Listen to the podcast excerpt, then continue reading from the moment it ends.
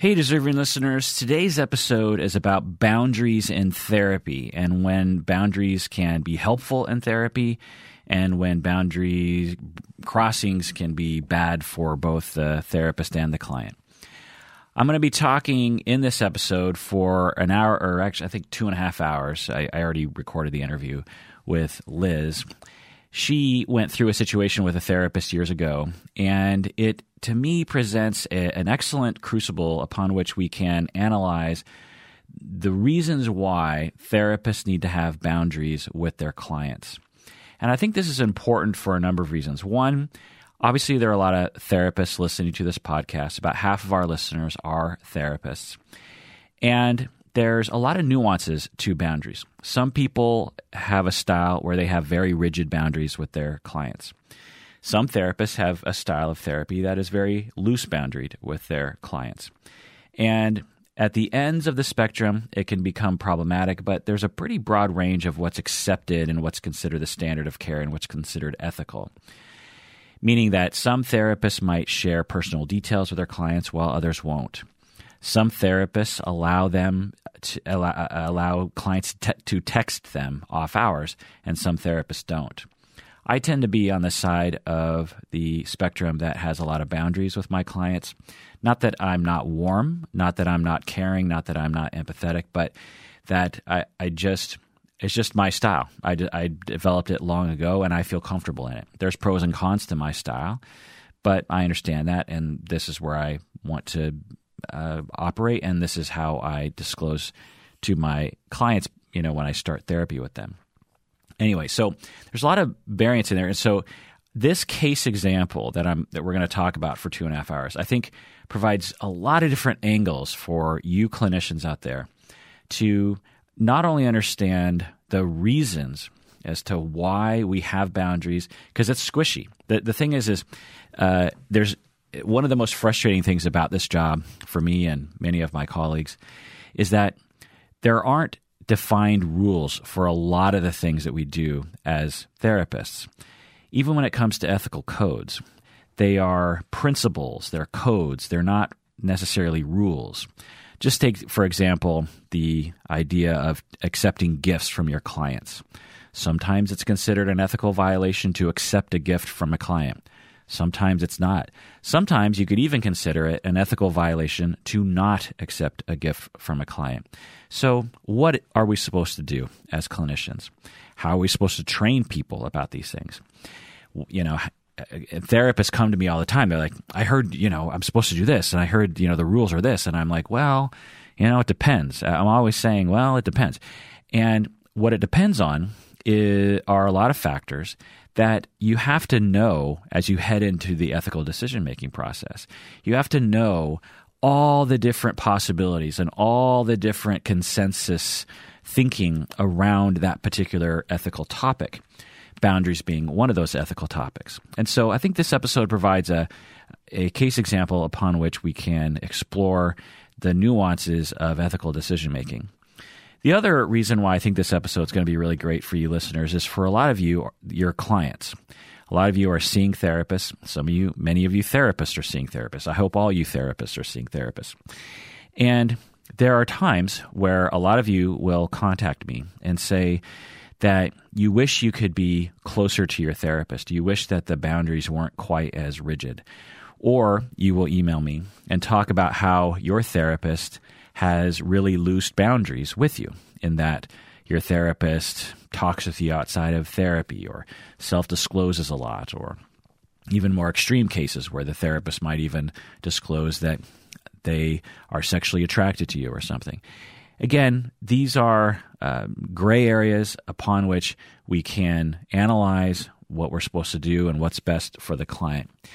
And it's not an easy thing to figure out. And so, as, as a client, it's important to know what your rights are. It's important to know what good therapy is. Because sometimes you, as the client, might have an impulse to do something in therapy. You might ask your therapist to do something that is actually not helpful to you, even though it feels like it's going to be helpful to you. Like when you ask, you know, maybe given your relational traumas, you have this impulse that you want to be friends with your therapist and you want to hang out with your therapist outside of the session. This is a very common impulse.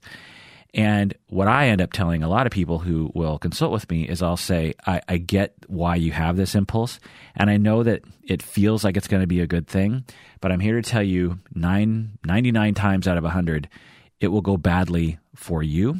And that last 1% of the time, it's probably just like a wash. It's rare that those kinds of boundary violations and boundary crossings are going to be beneficial in the long run. And this case example, where I talk with Liz for two and a half hours, provides a lot of data on that. Uh, Liz had a therapist who she was very close to and really loved it. The therapist allowed her to text her five times a day, and they would go back and forth. And Liz was very grateful that her therapist was willing to cross those boundaries and and it was really helpful to her but in the end it turned out to be detrimental harmful to the client a bit of a disaster where uh, Liz is considering complaining about the therapist and claiming that the therapist was unethical. So I think that it, it's an important case for all of us to hear. And as I was doing this interview with Liz, I started to learn something because I have fairly uh, standard boundaries with my clients.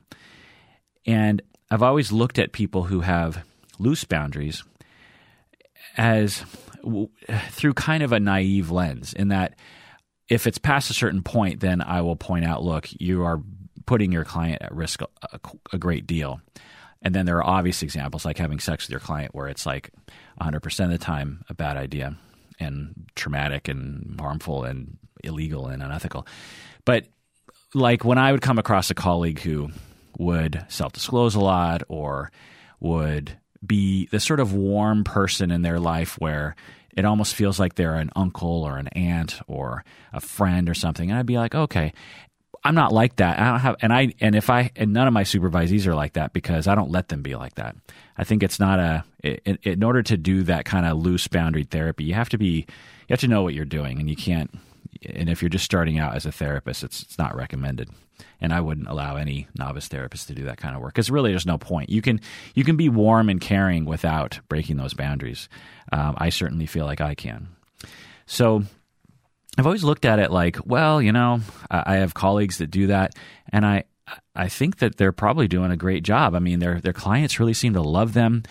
Uh, they people because these kinds of therapists who have loose boundaries tend to be worshipped quite a bit because they're so warm and they're so available that people really fall in love with them. Uh, I have colleagues, fellow professors that are like this with their students. They have very loose boundaries with their ther- with their students, and thus gain that same admiration from people.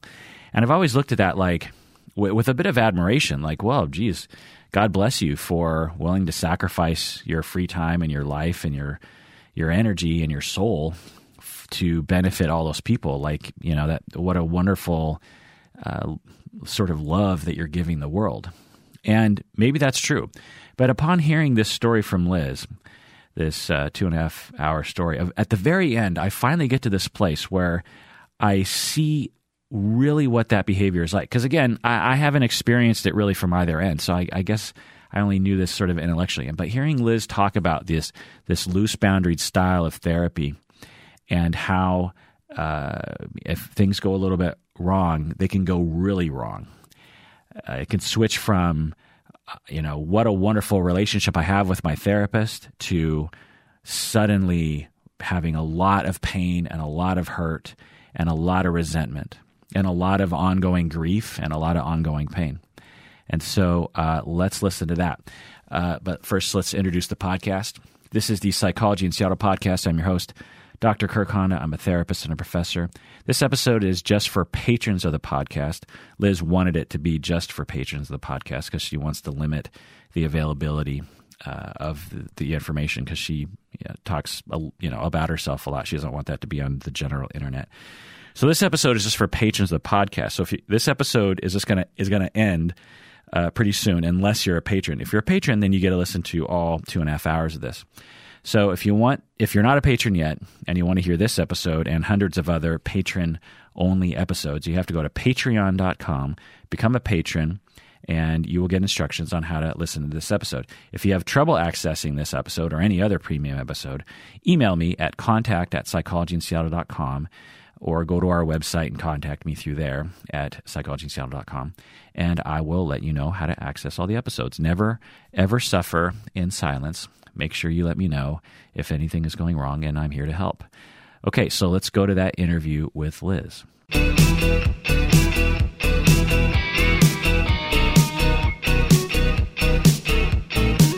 So we have Elizabeth on the podcast today, and she wants to tell you listeners about a bad therapy experience that she had. Welcome to the podcast, Elizabeth. Hi, Kirk. Thanks for having me. So tell us your story. It is, to me, it is a very complicated story, but I'll start uh, by saying about, it was five years ago, I had been married, and it was, in my experience, uh, a pretty happy marriage. Uh, for seven years, but it plunged into a crisis um, between my then husband and and me. And I actually, it all starts with I had been close friends with a therapist at the time, and she was quite involved in my life, and we talked a lot. And she had, um, you know, she suggested with these issues my husband and I were suddenly having that I I see a therapist. Uh, and yeah, I thought, well, that that does make sense a marriage counselor whatever and she connected me to i figured she she knows uh, we live in a very small community and you know I, my friend would know what she was doing and she connected me to um, a therapist she knew. Uh, and so my husband and i began to see this uh, marriage counselor or you know and i don't think she was specifically a marriage counselor. I think she's a, a therapist and you know also can do marriage counseling. And um i so we would go and i felt like the marriage counselor was very warm and supportive. And because i of the two of us certainly i talk much more and you know wanted to talk much more wanted to explain and i was also just very very angry at the time about what was going on in my marriage um, and so I, I did feel like this therapist was very attuned with me and very supportive. Um, I also just didn't know what to look out for that would be at all strange or what I would be getting myself set up for. So um, I just recall, you know, support is the key word. So I recall after a particularly fraught early session, this therapist um, texted me afterwards to to check in, like, "Are you okay? Liz just wanted to check that I didn't leave you in a bad place. Um, and at the time, I really appreciated that, you know, because um, it just felt so supportive and everything. Now it strikes me as odd that the therapist would reach out to see how I was doing. Later, it would play out that, you know, she wasn't available for me at what became really incredibly difficult times in that that time of my life but anyway, that's how it started. And she encouraged me to text her anytime, um, call her when I needed. But certainly there was a lot of texting, and she would get back to me. It wasn't really clear when she would get back, but I'd sort of just wait desperately for her to respond. Usually it was within the same day. Um, and I was just in, and just to remind you, I, I was just in agony um, at that point in my life. So her contact meant a lot to me. Um, and so that is how it kind of started but um and i guess i'll go into a little bit about what was going on with my husband and me if that makes sense. Sure. Um so our crisis revolved around the fact that he had been unemployed and he was rather desperate and he had a, a job opportunity in another part of the country. And i was against his taking it for a number of reasons. And he was going to accept the job and and move and he just begged me to forgive him and find some way to join him. So in 2 months time he was going to move to a different just leave me and move to a different part of the country we had this huge rift in our marriage that we did not um, agree on i was furious with him even though you know, I understood that he was probably depressed about his unemployment, and you know, we just he needed really needed to sort these things out. So, so in two months' time, he would leave. So we would see this therapist and, and talk, and in the meantime, she was, um, you know, she and I. It was more like she she and I had the connection, and she was talking to me a lot about my life and a lot about my past. Um, and I, and then she, you know, my husband at the time and I wanted to remain married, and so a lot of the talk was about uh, my um, forgiving him and that kind of thing, and um, being open to this move, as furious as I was, and so. Um, so, so let me pause here. Yeah. So you're in you're in couple therapy, and your uh, husband is wanting to make this move, and and you don't want him to, mm-hmm. and yeah. he it's a conflict, and yeah. you were getting the impression that the therapist or the therapist directly said such things that indicated that the therapist was kind of siding with the husband about this decision? I feel like she I feel like I don't know if you would call it siding, but she I was the one who had to be do the forgiveness and to to make it work and to do this work like to eventually and so yeah to to to open myself to let go of my pride about what had happened um, because he and I, and she would say, like, I see how much you two love each other. You have what most people don't have in the day to day. And we did. Like, he and I, we were a very, I don't know, for lack of a better word saying it, we were a very cute couple. Like, but there was some major stuff going on. Um, so yeah, so that was the gist of of it. Like, um, really encouraging me uh, to forgive him and to be prepared because I had the flexibility in my life to visit him where he was, which would involve flying to where he was and really like being open minded despite the fact that I was enraged about his decision.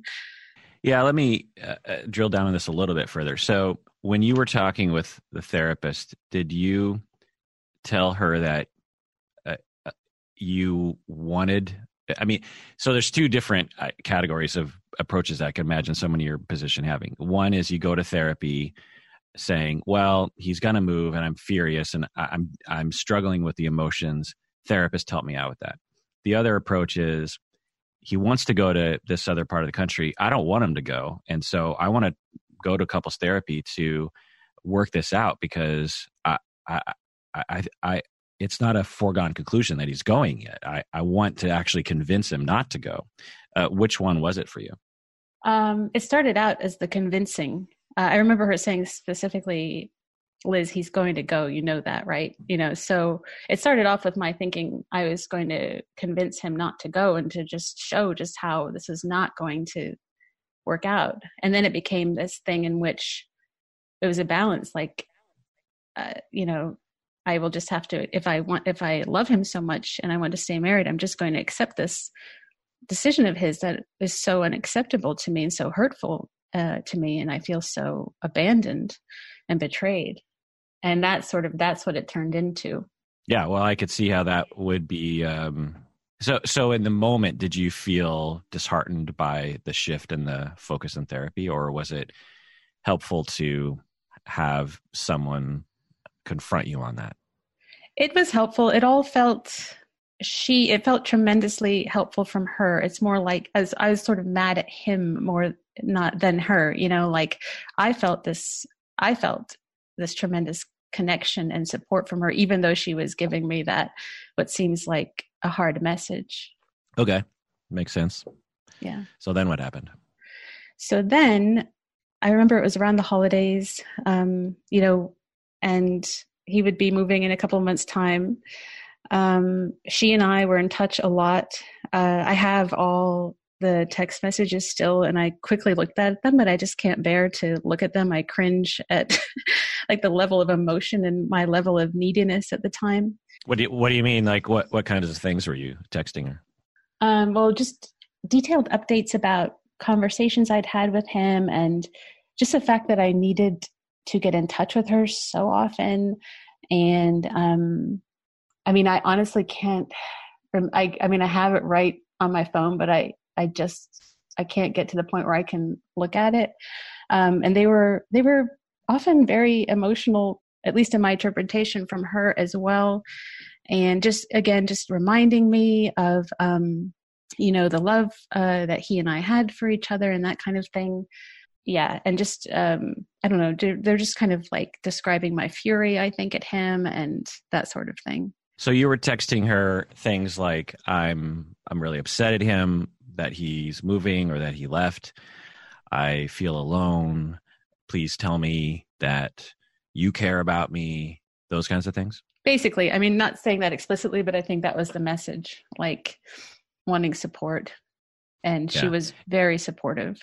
And it's cringe worthy to you because why? Because i just feel like i was so needy it was it just it feels now from my perspective like it wasn't a real relationship um and that i had just i guess it was all this transference i had um and i was in such a crisis and just needing her so badly. And then the fact that she more or less in my opinion abandoned me after all of that um, that's sort of why i cringe. Because you were trusting someone that later you realized you couldn't trust oh yeah definitely um, and i don't even think she's a bad person but i just i don't think she, i don't know i don't know if she int- intended this at all I'll get into that later. but just to, just curious, how many texts per day or per week were you exchanging between you and your therapist? Kind of depended. Um, so there would be five or so, maybe. But then, so one of the things that happened around five a week. No, five a day. I'd say three or five sometimes. Evenings and weekends. Yes, and then one time she texted me later, months later, when I um, told her, you know, I confronted her and said, you know, I really feel like I said, I said, you know, my husband and I are getting. This is after she, like, I lost touch with her, and I said, just I was being sarcastic, and I said, just in case you were curious, um, my husband and I are getting a divorce um, because she had been so invested. You know, thinking that, and then she, then she just she wrote me back this text about how much she cared, how deeply she cared for me and my husband, and she had written it at ten o'clock at night um, 10 or 11 o'clock. I think it's closer to 11 at night. And I didn't, I hadn't got, I didn't receive it till the next morning. But the fact that she, the therapist, was texting me almost in the middle of the night to tell me how much she cared about me when I had gone through this total mind fuck of an experience, you know, with my husband, that just strikes me as uh, strange.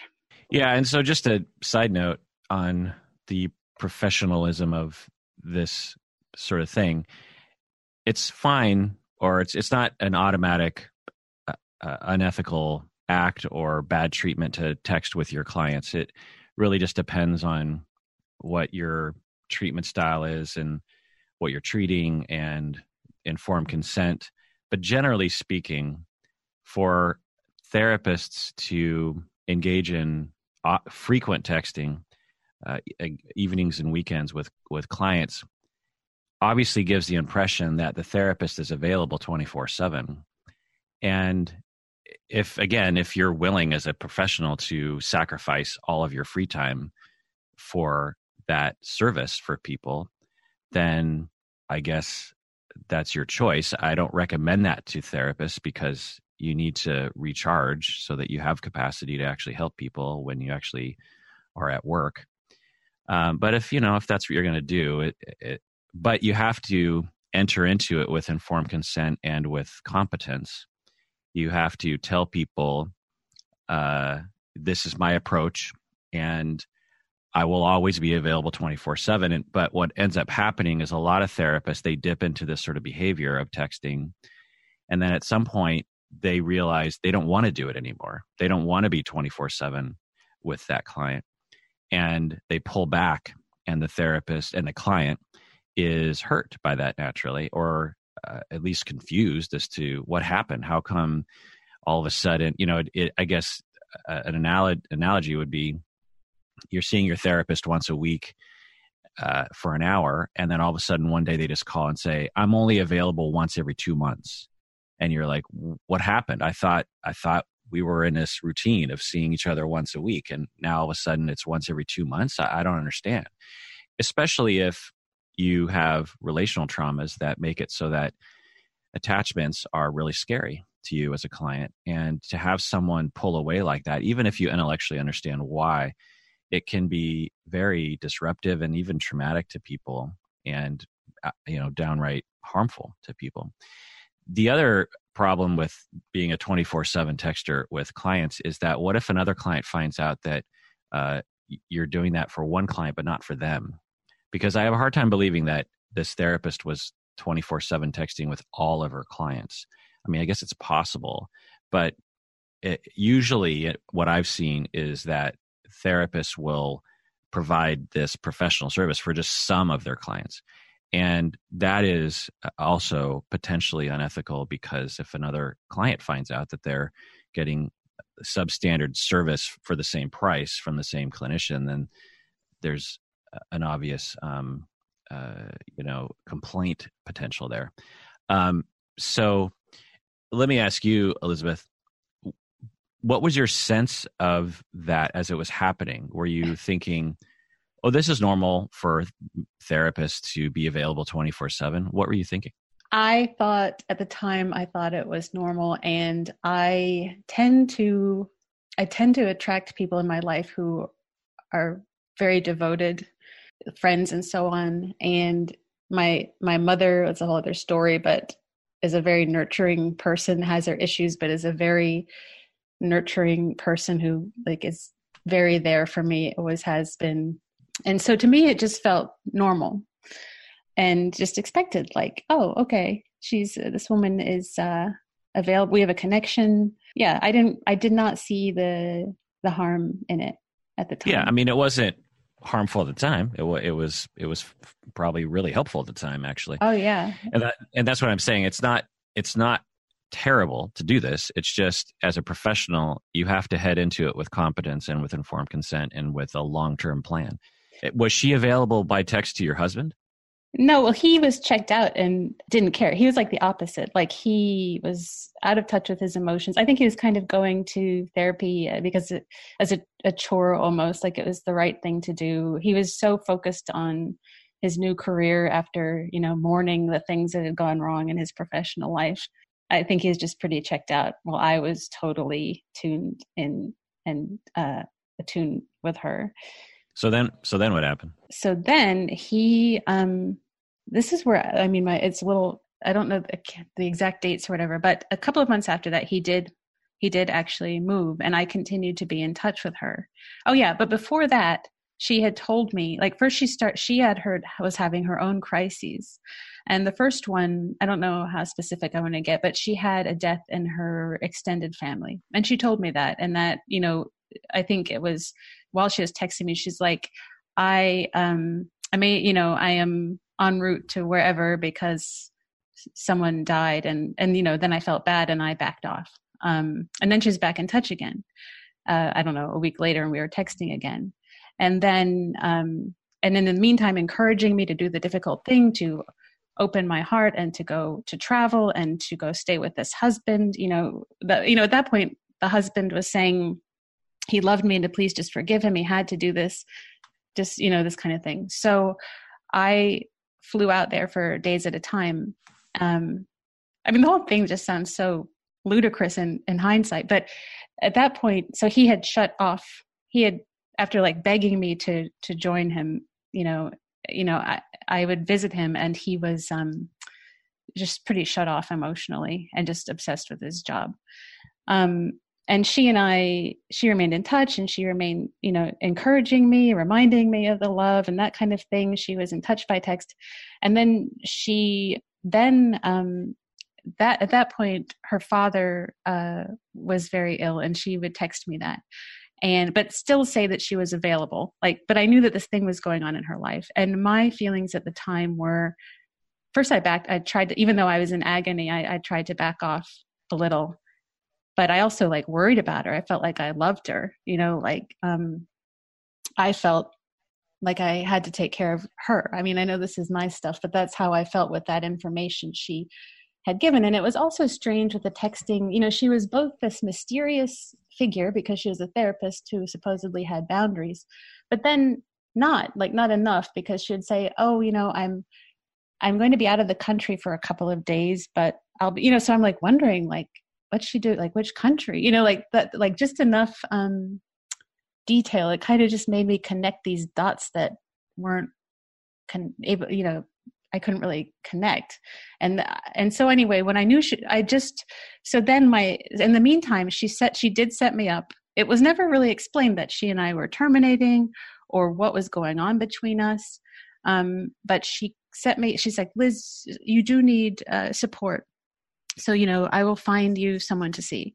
And she, so I thought, okay. Um, so she is saying you need more support than what I can give you, or she says you need an individual therapist and I'm your couple therapist. She didn't say it like that. She didn't explain that. She just said, Liz, you need, she didn't really say it explicitly. She just said, she said, I will continue to be, you know, to talk to you. That was the message. But, you know, you, you, you need support for yourself um, at this time. She did say that, but she wasn't really making it clear, like what, and at the time, yeah.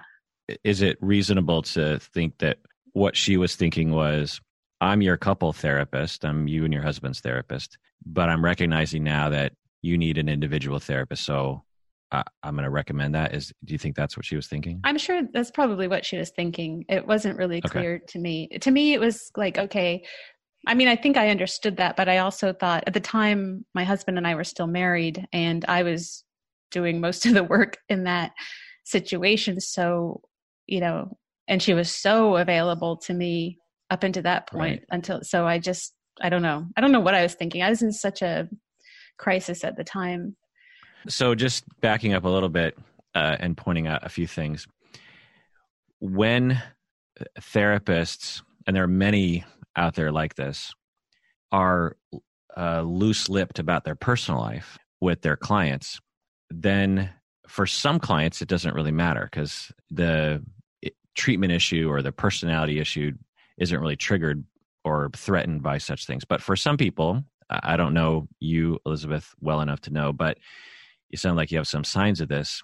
Um, but I definitely know other people and, and clients that I've worked with in the past as well who, due to relational traumas growing up, as I was saying earlier, they don't trust people very well for good reasons because they've been let down so many times.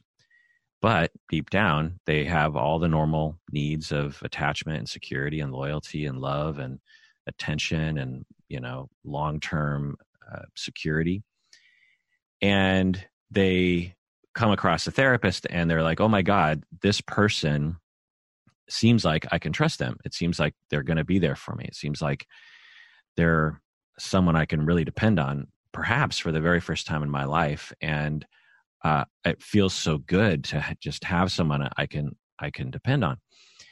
And what ends up happening is uh, people will start to quote unquote obsess on their therapists and they'll want co- contact with them a lot and they'll want to know more about their therapist and they'll want to take care of their therapist because it, it's normal and functional and pro-social to have empathy for the people in your life the people you care about especially because there's finally this security and finally this nurturing that's happening and and you, you just want to build that relationship. And all that's good. All that's normal. All that is positive. And when a therapist knows what they're doing they stay state they stay stable. Stay stay stable. Why is that hard for me to say? Um, and they are uh, aware of that process and they uh, you know dedicate themselves to being a secure attachment for that client so that they can have a corrective experience so that they can learn to trust others and learn to love themselves and learn to um, have be attracted to people who are functional for them all the good things that therapy provides. But in that space the therapist therapists who know what they're doing know that they have to be careful about what they reveal to their clients because the client will have an impulse to be a part of the therapist's lives life uh, which is again totally normal uh, the therapist unless the therapist well uh, under extremely rare circumstances which perhaps don't even really exist um, aside from the extremely rare circumstances for the vast majority of circumstances the therapist cannot be that level of attachment that the client wants. You know, the client wants to move in to the therapist's house, but the, for the therapist, that just isn't uh, what they want in life. It, they couldn't do that for all their clients, you know, even if they wanted to. Uh, and it also, even if they did do it, could actually harm the client because once the client actually enters the therapist's life, the client realizes, oh, this therapist is you know just as screwed up as anyone else is and that threatens the security that the client has um, and so the therapists who know what they're doing they know to have boundaries and to uh, share uh, only really what you need to share with a client so for me for example if i had a, an extended family member pass away and i had to uh, you know cancel an appointment or you know in her case pull back on the texting for a, a little bit, I wouldn't say why. I would just say, uh, "I'm I'm really sorry. I just had a, I had a family emergency." And and if the client asked me about it, I'd be like, "Oh, don't you know? Th- this isn't about my life. This is about you, and I'm here for you. Eh, you know, in the treatment capacity that I'm here for you. But you know, don't worry about it. Now that's to threat. That's to frustrate a client sometimes. They'll be like, you know, why won't my therapist tell me more? But that's a better frustration than when you actually tell your clients about your personal life. And then they really start getting it you know it never stops. It's not like telling your client a little bit of information satisfies them you know in this situation. It just it, it it just satisfies them a little bit and even gives them a taste for wanting more you know? And it also gives this impression that there aren't really any boundaries between the therapist and the client. And the, and and then when the therapist does draw boundaries the client is like why are you drawing boundaries here? Because you weren't drawing them before. What did i do wrong to make you do this to me? It is usually the natural question that's asked. And so the, the, you know, there's just a very clear treatment protocol for this that is helpful that isn't necessarily without its frustration to the client but it works. And when therapists stray from that then bad things can happen. And, and in my experience, when therapists stray from that, it's often because they don't really understand. They don't even understand what they're doing. They, they have some sense and some principles that guide them in their behavior. Like, I'm here to be a support. I, I know that uh, Liz needs support, and I'm a therapist, and I'm going to support her, and that's going to help her. And, you know, that's true. But there's so many other aspects, like the things I'm talking about, that need to be conceptualized and understood and a long-term plan needs to be uh, implemented not only just for the clients you identify as having relational traumas but all your clients because really you just don't know which of your clients have those relational traumas until you actually see them and sometimes it doesn't crop up until months if not years into therapy. And so so anyway I, i'm not hearing anything horrible yet but i know this is heading in a bad place so i just wanted to lay the groundwork for for uh, you know uh, uh, you know there's some there's some yellow flags there. So please continue yeah. your story. You'll have to let me know if it's an uh, you know I, I still question how much of it is just about me and my history and my interpretation of things. So anyway so she set me up and she did know about my trauma. She because she was very interested you know that's part of the reason i felt so connected with her is that she really got into my life and my history during these weeks of marriage counseling um, the time we knew each other. So she did know whether or not she could apply it or you know I, I don't know. But so yeah let me sorry let me interrupt you just one more time.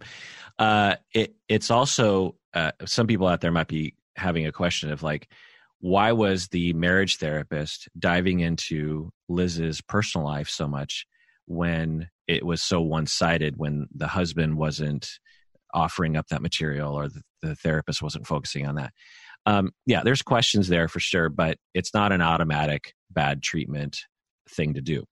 Uh, plenty of times, as a marriage therapist myself, there are phases of couples therapy where one person's personal issues and past becomes uh, a major part of that you know six month period of of therapy and and that can be very helpful obviously to the individual as they process those uh, experiences but it's also helpful for the spouse to witness that that processing because the spouse is usually very much impacted by those issues in their spouse and can thus develop empathy for their spouse's issues you know when the spouse overreacts to something the the other spouse can say oh i know where that's coming from because you know her father abandoned her. And so I, I understand why she's overreacting. And so, and I wouldn't know that if I didn't witness that uh, discussion in, in, therapy. And so, um, so I'm not hearing anything odd about that. But anyway, please continue your story.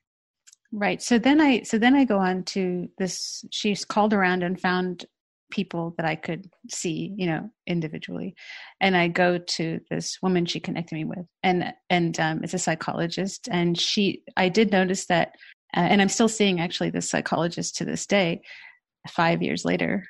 The papers, the the form, what are they called? Um, the the, the when I'm on my first um, session about explaining what what this kind of relationship is, what the boundaries are, that kind of thing that this this woman had.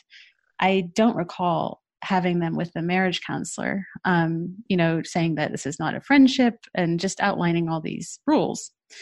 Um, and then this uh, psychologist. Well, do you remember signing anything in the beginning I, of therapy? I don't remember. I could be wrong, but I really don't recall. I re- I, def- I definitely remember it with with the psychologist. I do remember it with her, but I, I do not I do not remember signing anything. But I could be yeah, wrong, so, but I really don't remember that. Yeah. So let me chime in here.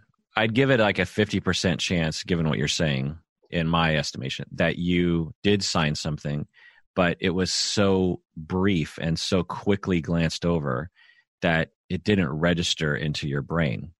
Um, when so there's two ways and there's a 50% chance that the therapist didn't have any informed consent which is actually uh, i think technically a, a, federal violation of hipaa at the very least if if you know and, and also an ethical violation but um cause, and i've heard that before uh, uh, some therapists they just i don't know. They just drift away from their understanding of their responsibilities. But but let's just say uh, give her the benefit of the doubt and say that you did sign an informed consent a disclosure statement and that you just don't remember it. And the if that is the case then which is quite possible i mean of all the clients listening out there you know think back to the very first session you had with all of your therapists do you do you precisely remember the forms that you signed? Do you precisely remember what was on those forms?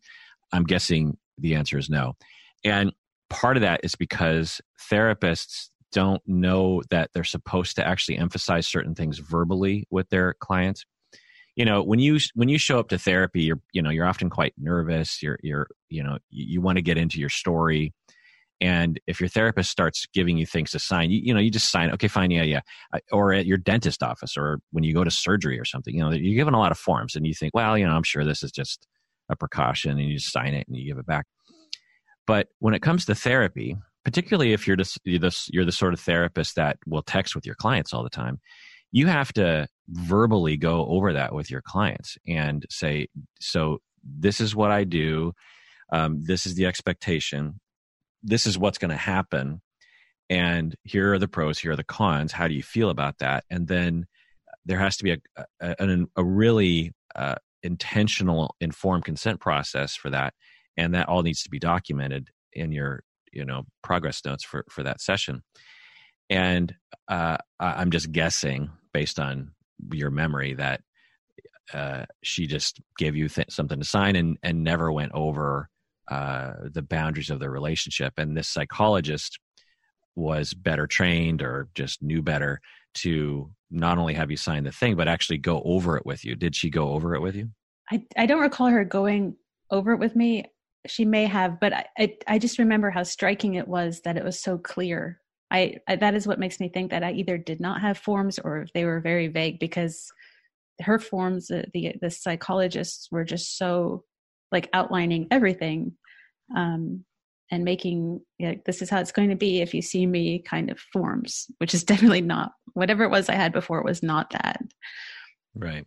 So in the and also every private practice or every practicing clinician in mental health come develops their own forms by the way. Like there's there there are guidelines to the forms but i've seen some people with inadequate informed consent forms disclosure forms that just don't cover all the bases um, and so I, I could imagine your first therapist if they did have a form, she didn't necessarily go into the the sort of detail that your psych your psychologist did.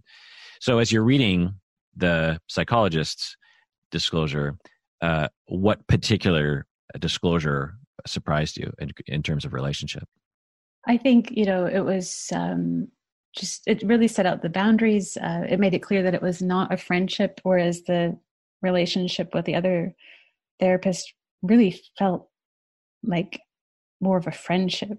Um, and I think it outlined just like you know I will be available at certain the hours we agreed upon kind of thing I, I, think that was part of it you know that she and and that they, there, would not be relationships uh, or or spending time together outside of sessions and that that sort of thing. Does your psychologist text with you? No she absolutely does not. Um and the funny thing is like first of all i don't think she's much of a text texter and i'm i'm not even one myself so it was just kind of odd that i got into that that the other therapist sort of encouraged me. Right. Which again is fine as long as you know that's the sort of sacrifice that you want to have in your personal life. Again, I don't recommend that to people because you can burn out pretty quickly. And when you do have legitimate reasons in your life that you can't text your clients, you're pulling back on treatment because of the normalcy of your life. You know, to expect that you'll always be available 24 7 for all your clients is just unreasonable. So, so then what happened? So I would see the psychologist weekly, and I didn't feel nearly as much of a connection with her as I felt with the other therapist. I think in part because of her better boundaries. You know, I think that I think the other therapist, because of the loose boundaries in a way, made me more attached um, and feel warmer. Um, and and so it it took a while. Like I wanted the original therapist. I wanted to talk to her I mean, I felt like I wanted to talk to her in the way I used to and have that level of connection. And she she did make it she did indicate that she would be available but i didn't want to bother her with you know what was going on in her life so i would ask the oh so first the psychologist told me that when the other therapist called to sort of you know see if she was available for me or whatever she would say she would say um i won't say the name but she's just like the therapist is so devoted to you uh, that kind of thing. Like again, emphasizing like it struck her just how much this therapist cared, and so that did a couple of things. Like, and I, I just sort of thought, well, yeah, I know, and and also when I began to have conflicting feelings and began to doubt the original therapist, the first therapist, and wanted to complain, you know, just complain about her, I kind of was reluctant because I wasn't sure of the relationship between the two of them. Like that's just that's just how i am. Like i start wondering like well do they have coffees you know in their personal lives or whatever? And can i can i really speak up about this other therapist since she did refer me? Like i started thinking like that. Um, the other thing is i would sort of beat around the bush because i really wanted to to be in touch with that other therapist or touch base with her. And i would say you know have you heard from her? Like what's the deal with the situation with her father. Like i was trying to i just didn't know. And I, I, didn't ask at the time i didn't ask straight straight out. And another complication of this um, and i don't want to complicate the whole situation but the other complication of this was that that friend of mine who initially referred me to the troubling therapist in retrospect she had bad boundaries too because she would she was so involved in my life. It was an older woman was very involved in my life, in the details of my life, and very supportive, blurring, I think, her professional uh, skills with friendship, whatever. But she would, we would talk about how my sessions with the therapist went. Um, you know, not in great detail, but you know, I would sort of tell this. So it's just there are all these really weird boundary things going on. Um, well, did you think something nefarious was going on with your friend? Like she was not really on your side or what what was going on there? No i i the friend that and that relationship also just um that friend eventually told me uh she abandoned me as well in this whole situation and um had said that you know she had been a very close friend and um she while the at the same time that my husband had left and there's this crisis and the marriage counselor was had left the good friend had also left and um, kind of lashed out at me one day and said, I talk to patients all day. I shouldn't have to talk to you too. Um, it had gone from being a very supportive um, friendship to to hearing that from her. So, so anyway, uh, that's that's uh, heartbreaking. Why do you think she did that? I this friend. Um, I mean, I was very annoying at the time because uh, I had I had been friends with her in a period of of stability in my life and never really had and her know, knowing me serious problems. Um, and yeah i wasn't at my best behavior. I um, but and she was very very involved in my life and a very supportive friend. And she was the one who you know connected me to her the therapist contact. Um, so why did that happen because i think it you know i i, I think we had a very um, toxic relationship um, and I was dependent on her as well, and a dependence was created in that friendship as well, just as it was parallel to the relationship with the marriage counselor. So both of those relationships and my marriage all exploded simultaneously. Wow. Um, I'm so sorry to hear that. Sounds like a really bad. So that was five years ago, or that so? was yeah, four or five years five years ago. And because of you know, it's a small community, and you know, I didn't entirely trust the psychologist I have been seeing. Um, it took a long time, and she she probably, from her perspective, wasn't sure what to reveal about her connections to some of these other therapists, um, and and it was only this um, like in the past year that I I asked her like, what is your history with the therapist that you know? She knows all about this. She knows how um, traumatized I've I've been like I said, how do you know her? Like, do you two like I laid it out? I said, do you two have, have coffee together? Do you you know? And it turned out not to be that. It turned to be out. She didn't go in again because of her good boundaries. Didn't go into detail, but she I, she's thought about it for a long time. Like she sat there and thought about how she's going to phrase it. And basically, they had worked together a long time ago, but really are not in touch. But I think I needed to know that her allegiance was with me for once, that one of these people really was there for me. Right, exactly. Did the psychologist uh, talk directly about that allegiance to you? Yes, yeah. And it's taken her right. it's taken the process it's taken years of me to to trust to trust that. And the thing is Kirk, I don't know if I fit that criteria. I definitely have traumas in my life. Um, I don't know if it's really abandonment. It's more that, in my case, I am used to people um, uh, just bending over backwards for me. Um, complicated people. I have a lot of complicated people in my family who have been very good to me, and so I, I think I, I had seen people who were kind of their boundaries were weird or whatever, but I thought, oh, and they're you know they're doing all this stuff for me and that's just normal. Because uh, but this was the big this was what this was just what was shocking to me i think is that i've i've actually never been so abandoned as i was in that year by my husband by a therapist by a very good friend who was also a therapist yeah so i you know i don't know how much you want to go into your own, your own childhood you obviously don't have to but just the abandonment of the your husband alone uh, is enough to create trauma that I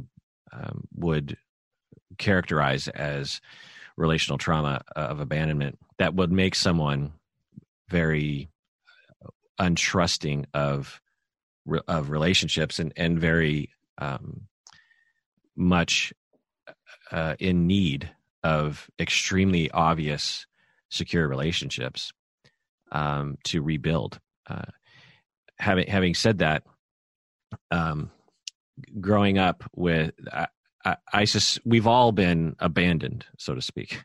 We've all been um, abandoned either very explicitly or um, very covertly. It, we've we've all been made to feel like we're alone. We've all been made to feel that people don't really care about us. We've all been made to feel like we're not a priority. And we've all been traumatized by that in the way that I use the word trauma. And uh, we all have attachment needs and we all have um, we're all clingy you know it, we're all clingy it's just a matter of how we deal with that clinginess some people deny it some people activate it some people find functional relationships to cling on to that are actually helpful um, so you know uh, uh, that's with without going into your history which you, if you wanted to we could um, that's the general thing i'll say about that does does that make sense to you yeah, it makes sense. My history is just so long. I have a very, I mean, I know everybody's history is complicated, but mine is rather complicated. So I just think that would take up too much time. But yeah, it makes sense what you're saying. Um, yeah. Okay. So getting back to what you're saying, you're uh, right. So that the main thing that I hear, if if I was your therapist, I would hear, uh, um, a client who is has a question and wants reassurance that the therapist is allied with with me you know or with them and so uh, you know if i had a client who said so you know i have this conflict with this past therapist and i know you know this past therapist and you know what's your relationship like with with that with that with that with my past therapist um at my best, I would like to think that I would immediately recognize that as a bid for reassurance that I'm on their side. Um, because to me, I was just sort of thinking, what would I, you know, let's like I'm, you know, you listen to the podcast, right? So mm-hmm. I'm I'm really good friends with with Bob, and I've I've been friends with him for, you know, 25 years or so, and uh, I was just thinking, you know, uh, what if I would, what if I had, you know, that strong of a relationship with Bob, and then one of his clients came to me and complained about him, uh, uh, even though I'm more in allegiance with Bob personally, uh, when I have a client, I am more in allegiance with my client in a professional way. And so if my client was saying to me, um, you know, I, I have this complaint about what Bob did, there would there would be no question that I would validate that and without any reservation. And there, I mean, it would be a little complicated, I guess, but it's not hard for me to compartmentalize my my love for Bob and recognize that uh, a, a client can either perceive Bob as being a bad person or could have or bob could have made a mistake you know or didn't or bob didn't navigate a particular situation well just like i might not navigate certain situations well. And so both can be true. I can both be you know uh, i can have love and warmth and empathy and connection with bob and i can be absolutely on the side of a client who was wronged by bob that's never happened to me by the way and i couldn't talk about it if it was but yeah. uh, but it hasn't um, so so I, that's what I would spend most of my energy, you know, in your situation. And it sounds like your psychologist uh, did, which is um, validating your bid for reassurance and to really establish that yes, I am on your side and I do understand what you went through and I do validate that and there's no question regardless of my relationship with with the therapist in, in question. Did, did you get that impression uh, yes i said i said and uh, around that point i said um, i am i'm gaining your trust or something something like that or you know i'm gaining your trust. And she said and i i need to continue to work to gain your trust. Like so she, you know she she said that like i am i need to continue to work to gain your trust. And that felt very good like she knows and she even in admitting that she needed to do more because i think she felt i mean i guess i don't know for sure but i get the sense and i should ask her but that she didn't she was also just very confused about what was going on with this other therapist. Um she was baffled because i did ask her i said what you know i've asked her like what do you think was going on? And she said i think she was just really struggling. I'm you know i'm just baffled.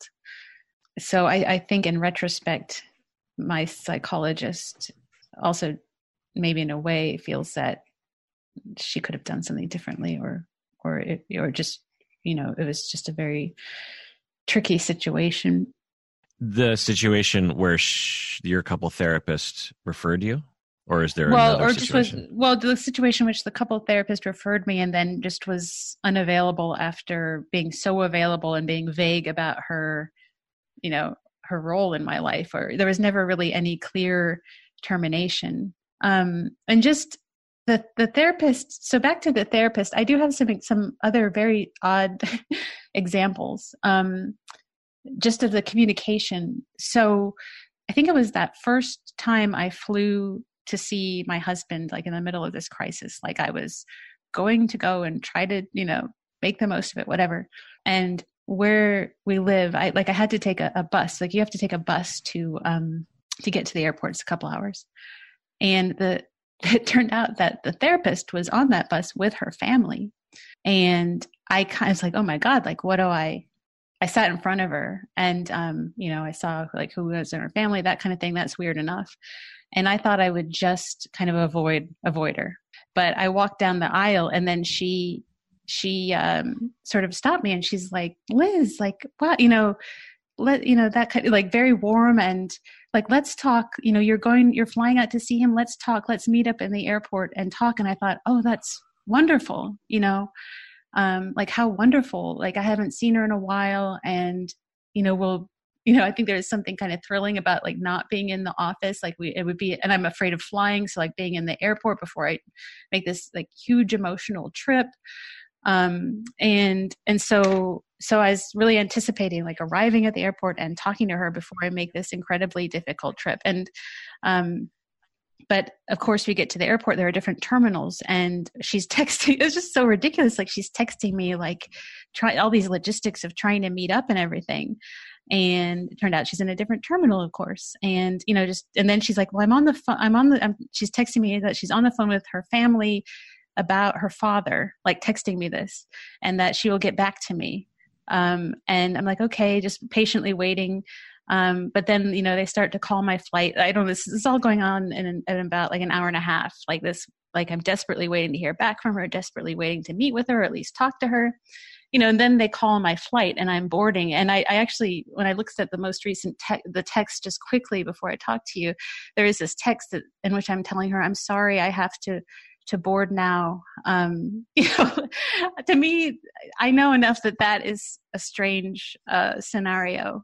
And i'm just i just feel so dis- i just felt so disappointed um, and wished i could have talked to her and you know that kind of thing. But to, to bring up at the last just an impromptu that we would meet in the airport and then to not be able to the fact that she didn't follow through on that and the fact that she was telling me that she was on the phone with her family, like about her own crisis. To me, I I believe that is wrong.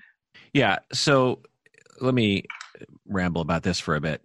Um, I know that your original question, because we've been emailing about this for a bit, was you had this situation that happened and you weren't quite sure if it was, uh, you know, unethical or bad treatment it felt bad to you and you had some complaints about it and you know that it's unusual but you were wondering for me uh, the degree of the problem. Is that correct? Yeah yeah.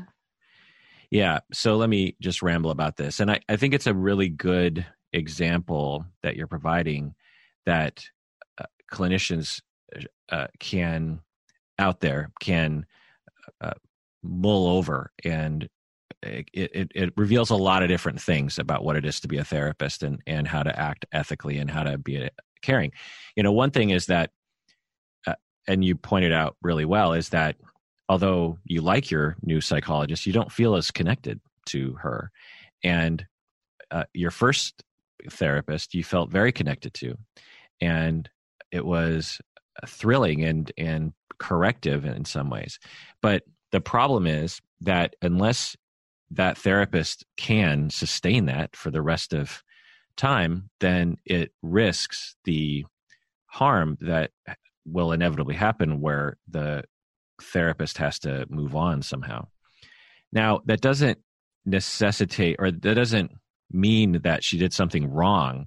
It just means that uh, one, she didn't tell you heading into that situation the pros and the cons of that form of therapy you know like if i was and i know people like this i'm not like this but i know people like this who are extremely warm with their clients i mean i'm i'm warm for sure but the the therapists that I know, it's like they leave it all on the table. Like they just they pour it all out at work and they let the clients really into their lives. And and I know some people that do this ethically, and I, so, I know some people who I have questions about.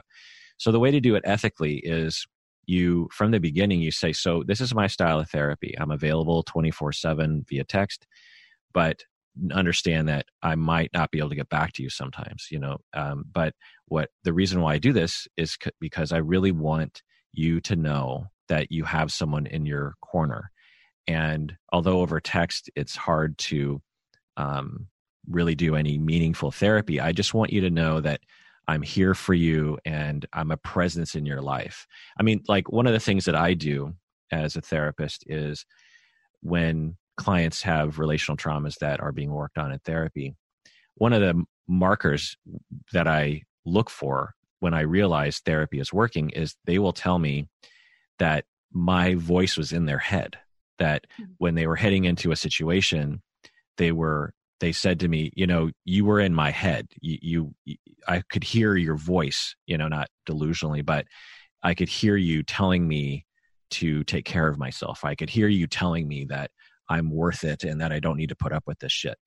And that's when I know that I'm doing a good job. And uh, that's a version of that, right? That's that's a, a version of being really just not there only for that one hour a week. You're there for them all the time. And so, although I don't provide that 24 7 service, um, I, in fact, I don't text with my clients at all. Um, I, it just, it, it, once I open the door to that, and I find a lot of younger therapists because they're more used to texting, uh, and they might have younger clients who are used to it, will engage in that sort of thing. And I just find texting to be extremely difficult to, for me anyway to communicate over because I'm just not a good. I don't. I, I, when I text, I use my index finger, my pointer finger one of my pointer fingers when I'm texting. You know, like a lot of people use both thumbs, you know. I'm just like duck, duck, duck. And uh, so I just like to do email because I'm a faster typer on my keyboard. But anyway, even over email, it's just scheduling. So because long ago I just decided, okay, I could be that sort of therapist who's available all the time, but there's pros and cons to that um, I'm going to be available to my clients in the session and I want to be a presence in their life, but I'm not, I don't want to be actually present in their life. But again, so, so you can have therapists who do what your first therapist did, but it all has to be laid out in the informed consent, you know, and one of the things that the therapist needed to tell you and periodically check in with you about was, I am your couple therapist. I am the therapist to you and your husband. And although you and I are developing a very deep relationship, especially when you contrast it with me and your husband, understand that eventually that's probably going to end because uh, I'm your couple therapist and, and I don't work with my uh, couple clients individually. And at some point, um, unless the two of you continue with me as a couple, um, this is going to end. And so I just I just want you to know that. Um, and or the therapist would would say okay we've been texting a little bit for the past couple weeks and i just want to remind you that i'm only doing this temporarily because i feel like you really need someone in your life for these couple weeks but i'm starting to think like you really need a dedicated therapist for you. And uh, i'm thinking about referring you. I don't know if we need to do that right now but i'm, I'm thinking about doing that. And uh, so i just want to remind you that uh, i'm here for you now but at some later date i'm just not going to be available to you uh, because uh, it, there's ethical reasons and we can talk about that but uh, you know my policy of not seeing my couples individually and um, i just don't have that capacity professionally for you. Um, obviously she never had those kind of conversations. I suspect she doesn't even know to to think about such things because people like this typically if they think of it, they do it. And so I suspect she either didn't have the training or doesn't have the willpower or not the she doesn't really understand this this side of therapy. Um uh so so that's what I'll say about that. The other thing is at the airport, that's an awkward situation for everybody, right? You, you bump into your therapist and you don't know what to do. Um, you get this vague sense that as a client you're you're not supposed to say anything the fact is as a client you can do whatever you want you can be like that is my therapist can i talk with you um, it's the therapist that is responsible for upholding treatment standards and ethics. And there's a lot of different options in that situation. It's not an inherent ethical violation for the therapist to have said, uh, "Hey, how's it going? Um, let's talk." It, it's it's not the standard of care. It's not normal care, but it's not so far out of the norm that it would be an obvious ethical violation. When you add up all the different things that she did, though, uh, it points towards a, a, lack of competence in the area of understanding uh, how to take care of a client's attachment to you, um, which is a complicated thing. Uh, so, so I'm not going to say that everything she did was, was wonderful. There's a pattern there, but any one of the incidents, I wouldn't say is is a um, thing that I'm I'm up in arms about. You, you, know me, Liz. You listen to the podcast. There are things yeah, that get me terrible. extremely yeah. yeah. Yeah, there are things that get me really pissed off when I hear about other therapists doing things. These this isn't this isn't one of them. Um, do I do I think that she harmed you? I, I think she did. Um, do I think that she could have done things to prevent that harm that are pretty obvious to me anyway? Yeah. Uh, is it normal for some therapists not to understand that? Uh, unfortunately, yes. Um, so, getting to the airport situation, um, the uh, the ethical, you know, some of the clinicians out there might be going, but Kirk, you know, there's some obvious things here, and yeah. So let me just mention them. One is is that as a therapist, the standard of care generally is that you, as a therapist, do not acknowledge clients in public. That if to preserve their confidentiality and their privacy for that matter. Uh, if a client approaches you and says hello, then it's ethical, it's considered ethical behavior to respond and say hello.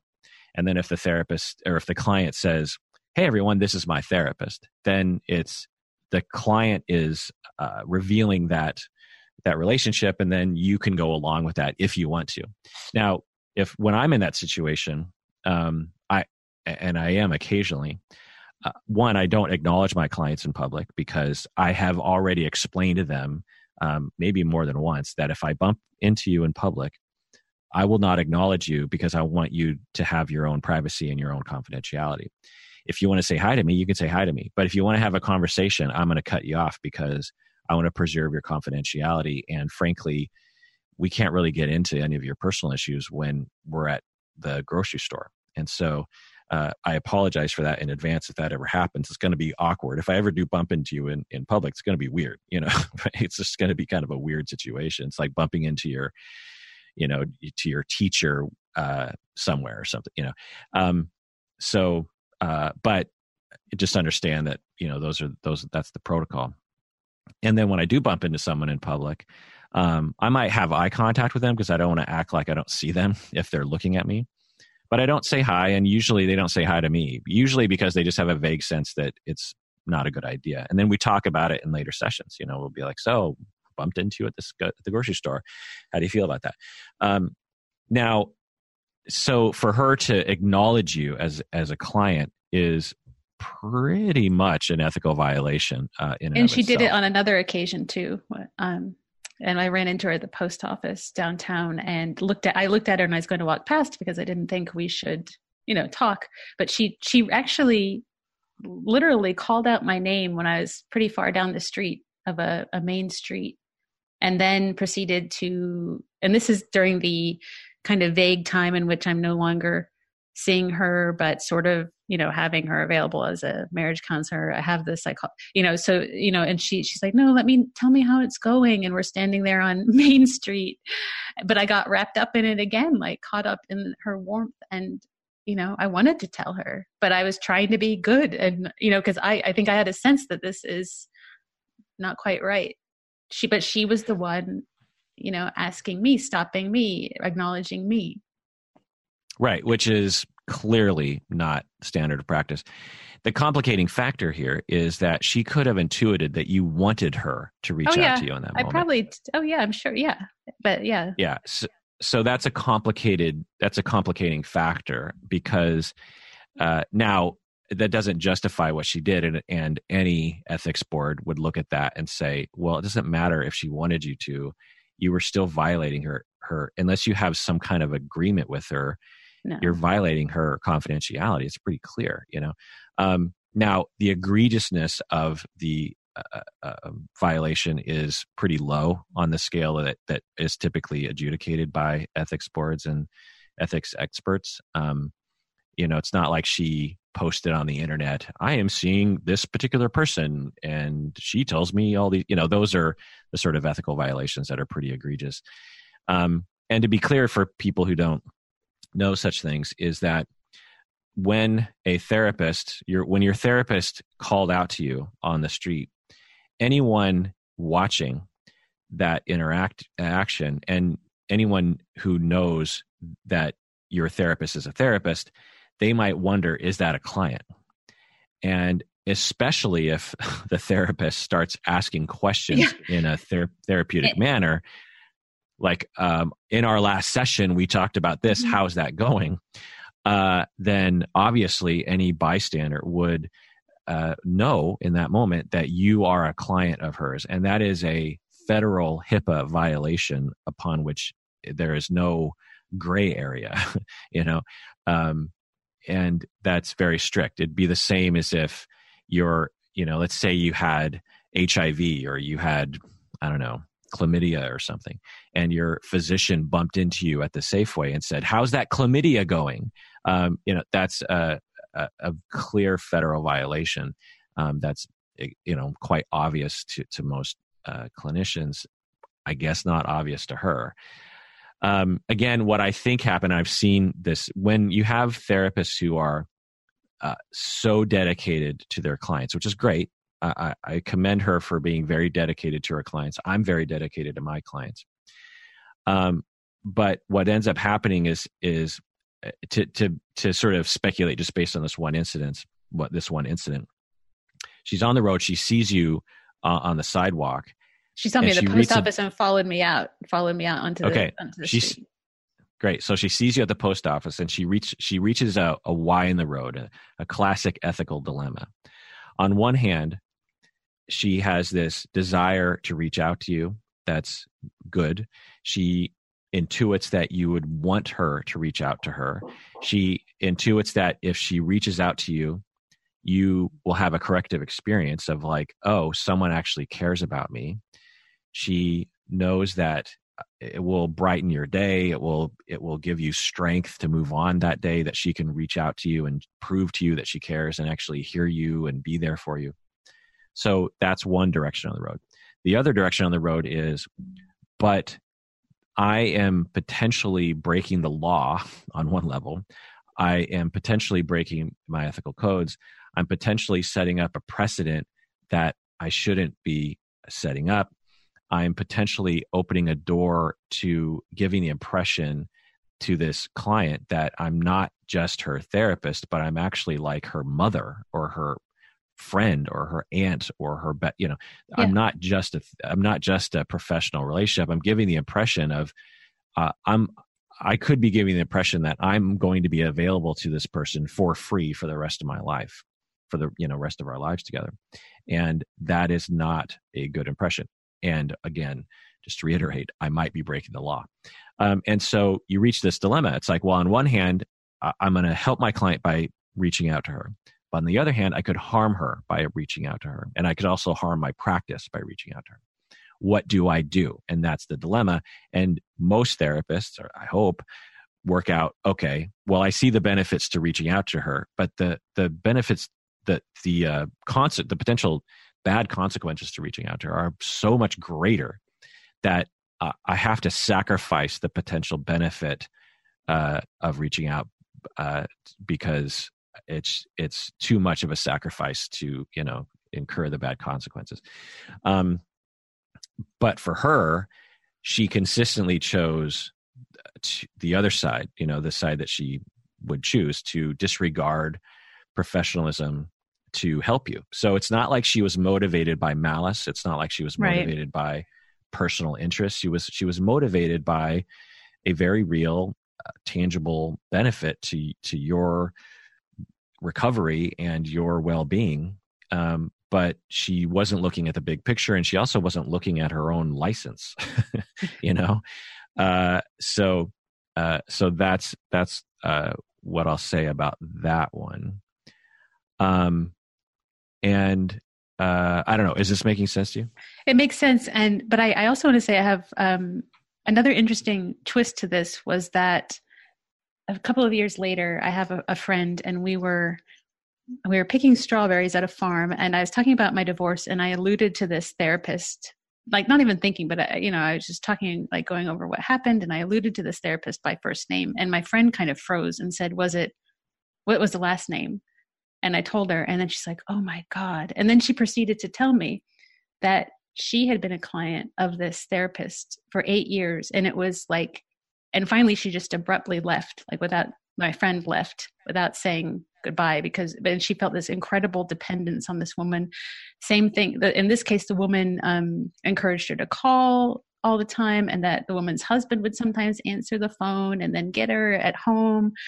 And my friend was just very uh, that same kind of feeling that I relate to, like incredibly attached and like loving this woman, but also just feeling incredibly harmed by the experience.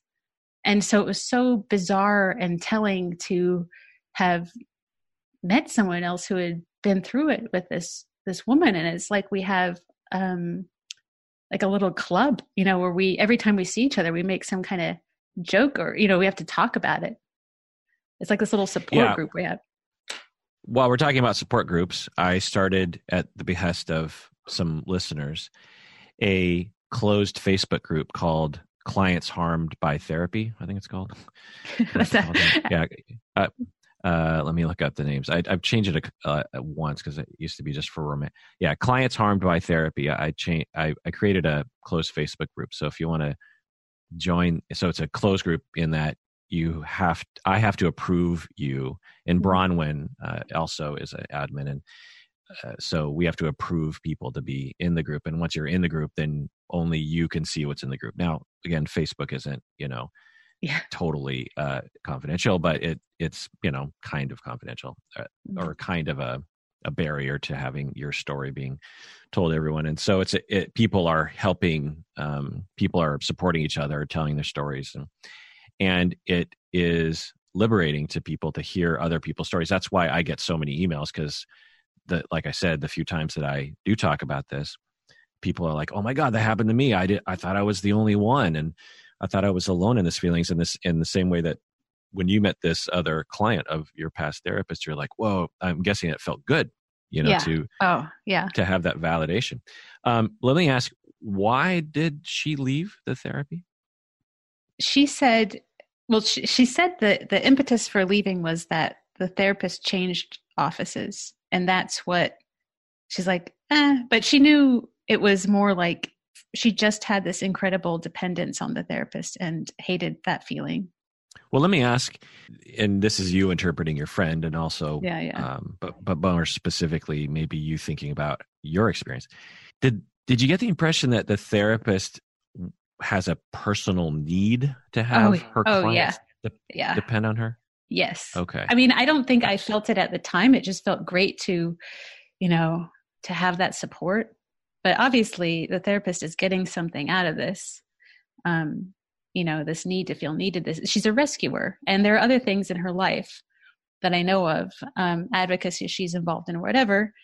I learned later she's a total rescuer, and it comes from a good place.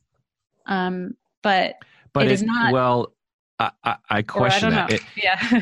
it, to be loving and to be warm and to have an impulse to be available for your clients that comes from a good place but because you described your other you know your friend who also had experience it, it it's something is something clicked in me i was like oh and i'm wondering if the listeners have been like screaming at their phone this whole time, going, "Kirk, why aren't you asking this question?" Yeah. It, fi- it finally sort of occurred to me, like, "Oh, I bet that the therapist has her own relational wounds that she gets self worth or um, some kind of uh, need met by having people depend on her.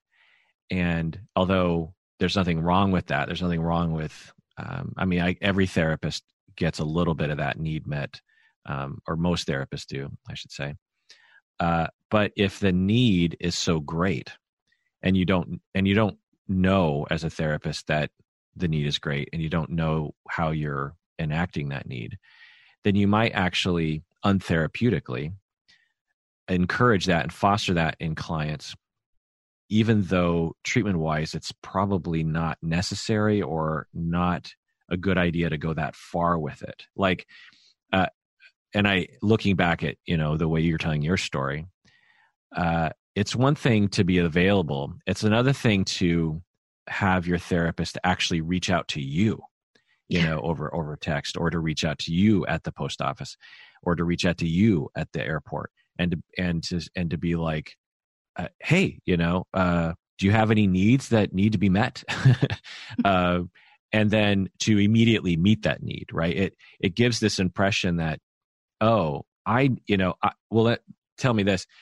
Obviously you recognized that you needed your therapist and that you uh, benefited from her uh, attention and help and and warmth and affection. Did you get the impression back then that she had a need for you to need her? I didn't re- recognize it at the time but i certainly recognize it now I, yeah, how um, so? I, because I felt, I just felt like I was so needy and I kind of felt like she was God. Like she, you know, like, and I think that's of course why someone like that would like that. You know, I, I just looked up to her. I turned to her for, for support. I needed her. Um, I guess it would make someone feel very important. I totally see it now. Right. So I think that's if I'm I'm just interpreting your interpretation to some extent of your friend, which is that your friend noticed or intuited or maybe even consciously understood that as the as your friend wanted to pull away for whatever reason just being like yeah i think i want to take a break after eight years or i think i want to slow down or whatever your friend was like but my therapist is not going to react well if i pull away. And so i'm just going to ghost her because I don't know how to deal with her energy around this. Do you think that's what happened? Oh, that's quite possible. Yeah. Yeah. She just, my friend just left abruptly and never contacted the therapist again. I'm, I mean, don't you think that's kind of weird, you know, oh, for oh, yeah. the, the therapist, for the client to really appreciate that warmth and then one day just be like, peace, I'm out. yeah. Yeah. They're, they're, I, I, there, yeah. there has to be a reason for that you know? Yeah. again we're just speculating but but my friend like could I, I asked her she she couldn't really articulate it uh, you know? She just it was again it's this blend of you know she was so that woman was so wonderful and i was so attached to her but i really resent her. And you know we laugh about this woman. We're like two little high school girls talking about a teacher we hate. Um, in a way it's that kind of resentment like that we're dependent on this woman and she hurt us so badly. You know we like to make fun of her or um, uh, sort of uh, impersonate her and you know in our little mini support group. Well why does your friend feel harmed by her? I, I my impression is that because well so because she was with her for so long eight years. And i think i just i sense that my friend i i i think my friend I think for my friend, she felt, I think she articulated this, that it was like the first time she had ever been so cared for. And I think she, I think she, it was that whole thing. She resented that has to end at some point. And, you know, you, you, that, that's the whole problem. You say some therapists are this way. In my experience, it's a, it's a terrible, like, how does, how could it ever work? The therapist sets up this thing that cannot last and cannot be. And I think it makes much more sense to set up something where it, it's also, like you said, where the therapist becomes, you know, the therapist's spirit can be with the client for the rest of the client's life. That voice in the head, that that lesson that people can be dependent on. Um, it is totally unrealistic and impractical that the therapist is going to be available for a client you know for the rest of the client's life. So it's going to be incredibly painful to set up that attachment and dependence. Yeah. Yeah this is a really interesting question because I, I, don't think i've really contemplated the question you're posing uh, in, in, this way before. I, I don't have to because i don't i don't operate like what she operates and and none of my students or supervisees do as well partially because i don't think they want to but also partially because i wouldn't let them uh, there there's just so many risks to this style of therapy that I wouldn't let any of my supervisees do this sort of thing. Um, and like I said, I don't think any of my supervisees have an impulse to be that. But, but yeah, it's an interesting question because if I was to expand the question you're asking, even with my style, you know, I don't text with people. I, I I'm there one hour a week, and they develop dependency on me. And by your statement, it's it's still true. It's it's uh, unrealistic to expect that that will last forever. Now, what I'll counter with is like it could last forever. I, am going to be a therapist for the rest of my life, and uh, and I plan on you know living an average lifespan, 83 or whatever the half Asian life expectancy is for a male. Um, and most of my clients will probably be with me until the end. I, most of my all my clients right now are long term clients, so I, I, suspect that at the very least they will be the one to terminate with me, and I won't be the one to terminate with them. Um, and so uh, I can, and many therapists can, uh, allow the client to terminate with them when the when the th- when the client wants to. So uh, now it's a lesser attachment, and uh, so I think that's where the question, the the other question comes in of just like, um, it, when it's much more involved attachment, you're talking every day, multiple times that you're texting five times a day. I mean, that is just wow. Um, but if that's your style, uh, again, it's not inherently unethical.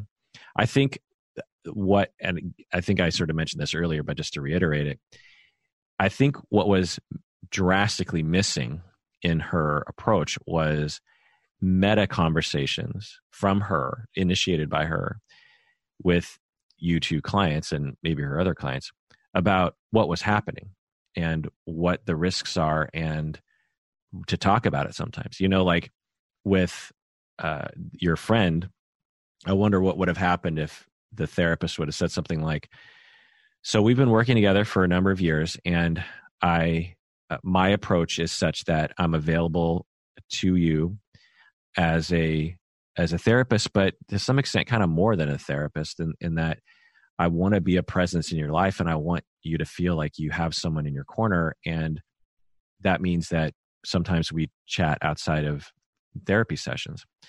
Um, but understand that I, I am your therapist and I'm not your friend and I'm not your grandma or I'm not your mother. But if you want to uh, experience me in that way, you can, but just understand that, you know, this is a professional relationship and that uh, if, you know, there's certain circumstances that might come up where I actually can't be available to you. You know, I have a personal life. I'm not going to go into detail about that. Um, but, uh, you know, how do you feel about that? Is it is is that scary to you? Is it too much? How do you feel about it? Let's talk about it. Um, let's talk about the risks. Maybe maybe we shouldn't be texting, and maybe we should be just doing uh, once a week. Or uh, do you ever? F- or, or another question the therapist could be asking themselves at the very least, and maybe their clients is: Do you ever feel like I'm pressuring you to be attached to me. you know, like, uh, do you, do you, ever feel that way? You know, just opening up those kinds of conversations. It, it, it's not, um, like I said, it's it, the, the things you're telling me, I could easily uh, apply to myself. Like, I, I could have a client who secret, who I don't know, terminated with me, who resents me for the attachment that we built, even though it was def much more in the uh, in the standard of care, and that I didn't do anything outside of sessions. And but in session, you know, I would have clients that would become dependent on me, and I don't uh, I don't shy away from that kind of work because I want people to have corrective experiences, and and that sort of dependency is going to happen.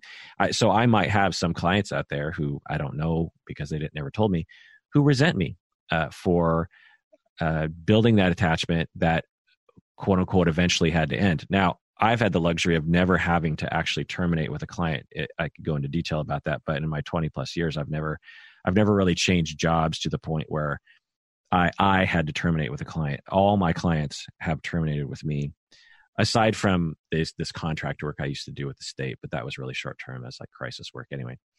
Um, and those clients had the options of working with me privately after that. But anyway, um, so when I tell you that, what do you think about that? That you know, it's possible that I even I have clients who resent me for that. Yeah, that makes sense too. That yeah, it just depends on the perspective and that sort of thing. And no, I can see that as well. And that for some people, the therapeutic experience is the first time these people have really felt seen, and it's very powerful. I still, I still think some therapists can really overdo it, though. Um, like, like when it gets to the point where they are the ones reaching out. I guess that's maybe the warning sign um, that it's a need of their own to uh, to the to the detriment of the client. Right. The way that I've always, I don't know, visualized it is that I am talking with a, an adult person who is a client of mine who knows that I am a therapist and I act like a therapist and I I I should also say that I have a home office, which you know is a somewhat of a blurry boundary with some people. Yeah. I've always had a home. I've had a home office for twenty years, and you know, and I have pictures of my family up on the wall in my hallway, and people will use my bathroom, you know, and uh, that sort of thing. Um, I have a lot of strict boundaries about um, that they never see my family they don't even see my pets. Like i sometimes they'll be like oh i hear your dog you know can i see your dog? I'm like nope. You know it's that's that's you're not i don't say this but i give the impression like you're not a guest you're not a visitor you're a client and we're here to do a professional thing and my pets are for um, you know it's a that's just a boundary i just don't want to go down. Mm-hmm. so how is this conversation going for you? Is this is this helpful at all? Oh yeah it is helpful. It is helpful yeah and i hope it i just i don't know i hope it's useful for you and your listeners. Because it's not one of those dramatic it's not one of those dramatic examples. It's not like i had no, i slept with a therapist or anything like that. Um, but i and and i don't know if you if you have questions about my history I, i'm happy to answer them. I just think it's such a long history but i definitely you know i don't know how much of it the fact that i was so harmed by this is a lot about my history i'm sure and a lot about just the crisis that was going on at the time. And a lot of um, the therapist was very relaxed in her approach but also just did not clearly communicate. And i was an inexperienced client who didn't know what to expect. Um, and it's a small community and, and all these things all these things have haunted me. Right. I think so i, I sort of alluded to this earlier so I, I, maybe i should uh, put a fine point on this point, which is that when we, when I, I'll just say for me, when I work with all my clients, uh, but particularly when I work with clients with issues that make it so that they, part of their reparative work and their therapy involves them becoming dependent on me and very attached to me and very clingy with me like I said before, that's a sign that therapy is working. And when that happens, I say, oh, good, you know, we've reached that point. I'm not happy that they're clinging to me. I, I'm not looking for them to cling to me. But what I see is it's an indication that they need to cling to someone who is secure. And through that security, they can internalize that security and thus at the end of that process not need to cling to people as much and I've worked with clients like this before uh, for years and years, where uh, the first phase of therapy, they're very questionable, they're very sort of um, hesitant around me. We enter sort of the middle phase where they're very clingy to me and, and they very much uh, are very concerned about what's in my head and if I really care about them. And then the last phase, after they've internalized our relationship, is they don't need me anymore. And they just sort of naturally start attaching to people in their personal life because through my, the attachment they had with me, they've learned to trust themselves and other people, and their working models of themselves and other people have improved. And then they terminate with me. Uh, they just sort of we we switch to once a month, and then we switch to once every couple months, and then they just say, and then they they say, I think I'm done with therapy. And so, uh, with as I'm doing that process, I'm very careful with that relationship because I don't want them to because I through experience, which is not intuitive, and I think that this is a problem that a lot of therapists suffer from, is that a lot of therapists act intuitively, and I and I I it that's not a good guide when it comes to relational traumas. It's it's really not intuitive. Like one of the non-intuitive things about it that I think you and, and your friend exhibit is that even though you are conscious and unconsciously saying and giving a lot of vibes that you really do appreciate the attachment and the the warmth that you're getting from your therapist. There's also this uh, danger of when a therapist reveals a bunch of stuff about their personal life and it, and exhibits their own needs to their clients that the client will start to develop interesting ideas about the therapist that threaten the security that it's a complicated thing but i'm going to try to explain it and i don't think i've ever really talked about this before on the podcast so i'm i thank you for this opportunity for me to meander my way through this and hopefully it's not sure. boring or, or useless to people um so i'm going to try to tie it to parenting because therapy is a form of parenting in a, in a lot of ways and it's it's not dysfunctional or strange to say that. It's it's quite um, wonderful to be reparented in a in a good way. We all need mentors. We all need people to pay attention to us. We all need nurturing. We all need mothering. We all need fathering for the for our entire lives. Uh, it's it's just a fact. And uh, some of us need it more than others because we didn't get enough of it growing up or it was complicated in some way. But anyway so when we look at our parents and we're five and 10, we, we're obviously involved in their lives. We live with them. Uh, usually we know what they're doing in their life. We know when they go to the bathroom, you know, we know stuff about them.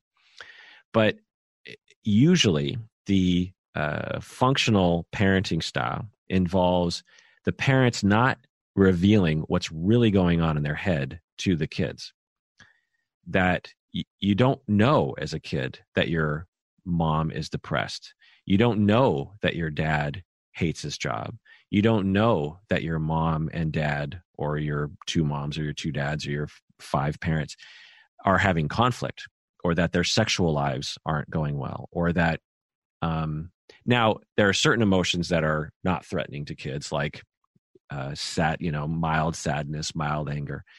But to truly understand your parents' emotions is not functional for for most situations. It's hard to generalize, but I, I hope you get my my message here is that when a child is subjected to the inner lives of their of their parents, depending on their developmental stage, it can actually threaten them because the kid doesn't have the ability to understand that the parent can have uh, gray areas you know to a five year old you need to believe that your parent is is a god.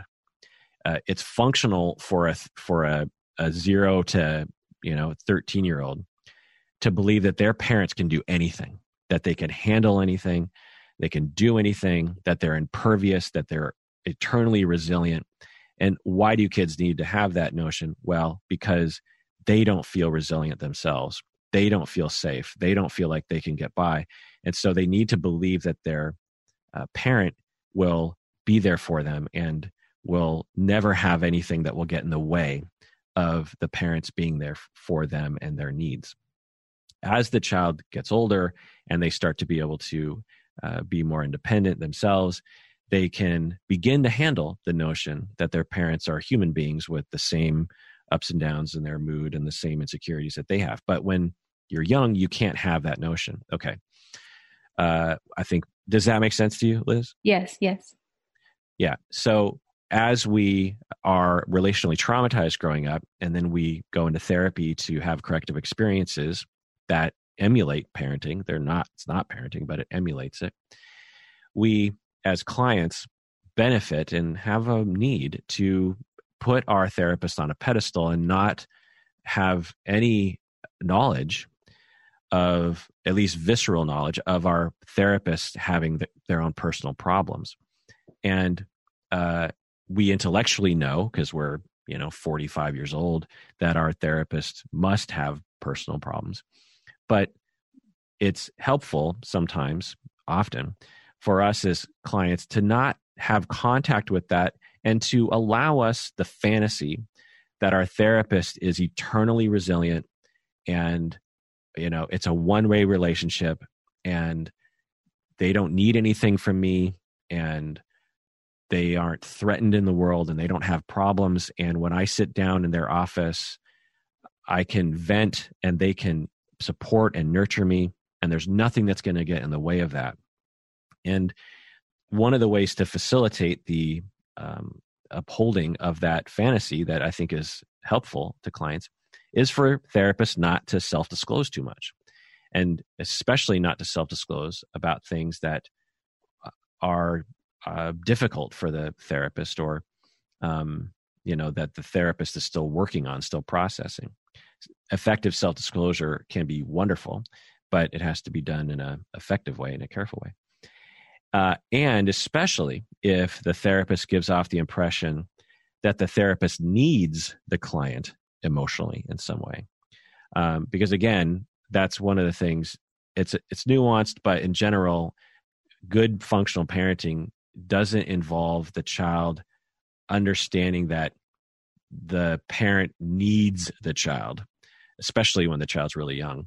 Uh, that's overwhelming to a child it's it's too complicating it's threatening to the attachment do you think this was at play liz Oh, oh yeah. And I have to say, and this almost seems too obvious, but I just wanted to mention that this woman is so her essence is so much like my own mother's and my own mother is um, incredibly warm and attuned and a professional in the caring professions herself but is an alcoholic was an alcoholic when i was young there was this setup in which my mother was most of the time just so um, warm and a wonderful caring mom but she had substance use disorder and i in turn you know felt responsible for her. So all of this uh, i think came back in a really dramatic way in this um, experience. Did you know i mean it sounds like a silly question but uh, just to be clear did you know your mother had personal issues and uh, at, at a young age when you were young? Oh yeah, yeah, I knew, I knew, and I, um, I was the last kid left in the at home, and my mom was a single mom. Uh, my dad was is a great dad, but he they were they divorced when I was eleven, and he um, he lived elsewhere. But um, but yes, yeah, so my mom and I were very close. She was very, you know, we are still very close to this day. Um, but that you know a nurturing um, like professional in her, her professional life too that's what she did. And um, was very devoted to me. And yeah i adore my mom but it's a very complicated relationship. And definitely the the alcoholism uh, you know had its effect. And i i also felt at, of course at times the need to care for my mom so here was this therapist later on at a crisis point in my life who was really like the essence of my mother, same kind of warmth and sense of humor and everything. And um, yeah, same kind of dynamic playing out, except the therapist ultimately abandoned me for good without intending to. But so so all of this was kind of going on and, and it was just so so very confusing to me. What if your first therapist had somehow recognized that toward the end and while you were still in couples therapy with her and oh, oh sorry, go ahead. and knew and knew about your history and maybe she even, did know she did know yeah okay or at least uh, or or in addition understood the transference of sensitivity and how she was emulating that and how what if she had and it's hard to know obviously because you you wouldn't know but what if she spent, say, five sessions toward the end, five years ago, uh, transitioning, saying, We are now transitioning out of therapy. And I understand how this could make you feel uh, bad about me because you in a in a wonderful opening up to me have be, you know have become uh, attached to me and I'm attached to you. And but but this relationship has to end because it's professional. Let's talk about that. Let's process the feelings about that over five sessions or more if necessary. And uh, but but it's going to be hard, and there's going to be some grief there, and um, and I'm sorry about that. Would that have helped? It would have helped. Um, I I did return for one last visit to that therapist. I we you know when we were texting back and forth. Um, around the time my husband and I agreed to get divorced, uh, I did. I you know she and I had this texting exchange. The one in which I told her, you know, we're getting divorced, and she's like, well, you know, this is not a conversation to be had over a text because I was angry, um, which made sense. So I went in and I saw her, and I told her all.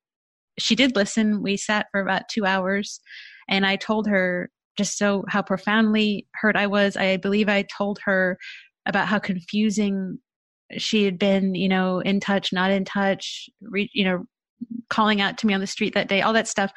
And the thing is, she she denied she she just she denied that there could be something wrong in that. I I got a sense that she was defensive, and the other thing was that, um, and and she, was that you know she when I said that I was getting divorced, um, her her kind of comment or attitude was, well, it's for the best kind of thing. When for months and months, she was like, Liz, you two have this incredible love for each other, you know, so that also was, and, and then, so, so I did, I sat for two hours and just told her, and she did listen. I mean, I'll give her credit for that. And then the other thing is she did offer to, um, you know, she said, but it was vague again, like, if you need to talk to me again, let me know kind of thing.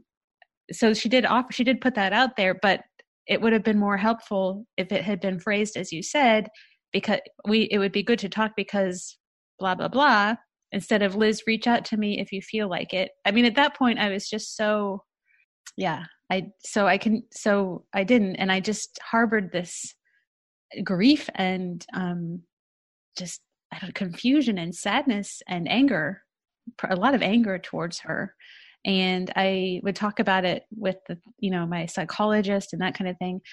And um, only recently, in the the past year, I wondered if um, at one point my psychologist suggested that we bring in this other therapist and the three of us talk, and I wasn't ready to do that. But then a year or two passed, and I thought, you know, I still am struggling with this, and I think I'm ready. I, I would like for that to happen. And I, I brought that up with a psychologist, and she said, I I actually no longer think that's a good idea because I just think it has taken uh, you and me, you know, the two of us so long to establish a good relationship that bringing that other therapist back into it. And then she, then I considered, well, would I want to go actually see the troubling, the, the first therapist on my own? But no, I just can't, I just can't do that. I just, I don't think that's a good idea either. I've thought about that yeah, definitely. Definitely it would have helped to unpack all this to have a clearer termination and to just realize what the heck was happening. And I, th- I think part of the compl- uh, complication was that, you know, I'd started seeing this woman in the context of marriage counseling. And I, one of the things is I don't think anybody thought that my marriage would turn out as it did, that it would become such a serious problem. I don't think, um, you know, I, I don't think the marriage counselor actually thought I was going to get divorced and that it would turn out that way.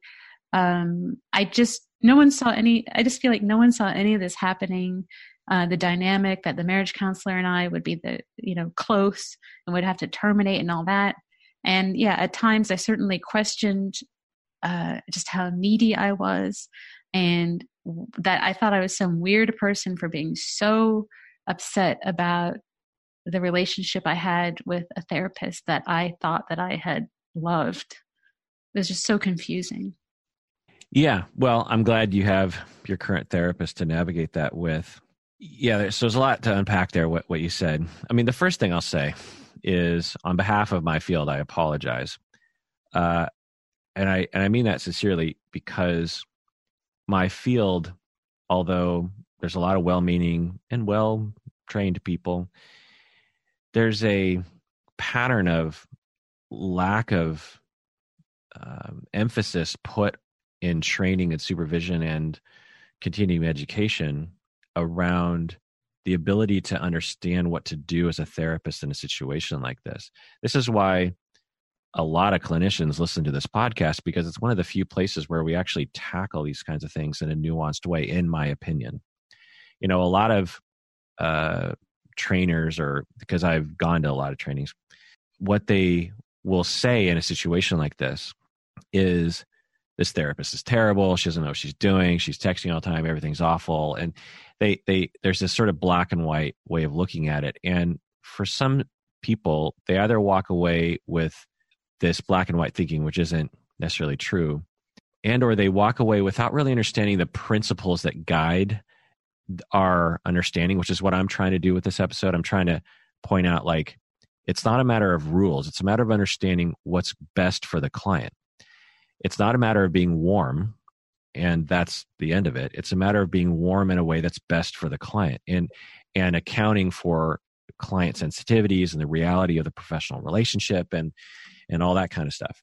Um, it's not a matter of never self-disclosing. It's a matter of how one self-discloses. And and that's a much more nuanced much more difficult situation to train. And it's also, you know, I'm guessing I will get emails from some clinicians who will be like, Kirk, I can't believe that you were being nice to her previous therapist. I mean, you were, you were going too easy on her. I mean, look at all the bad things she was doing.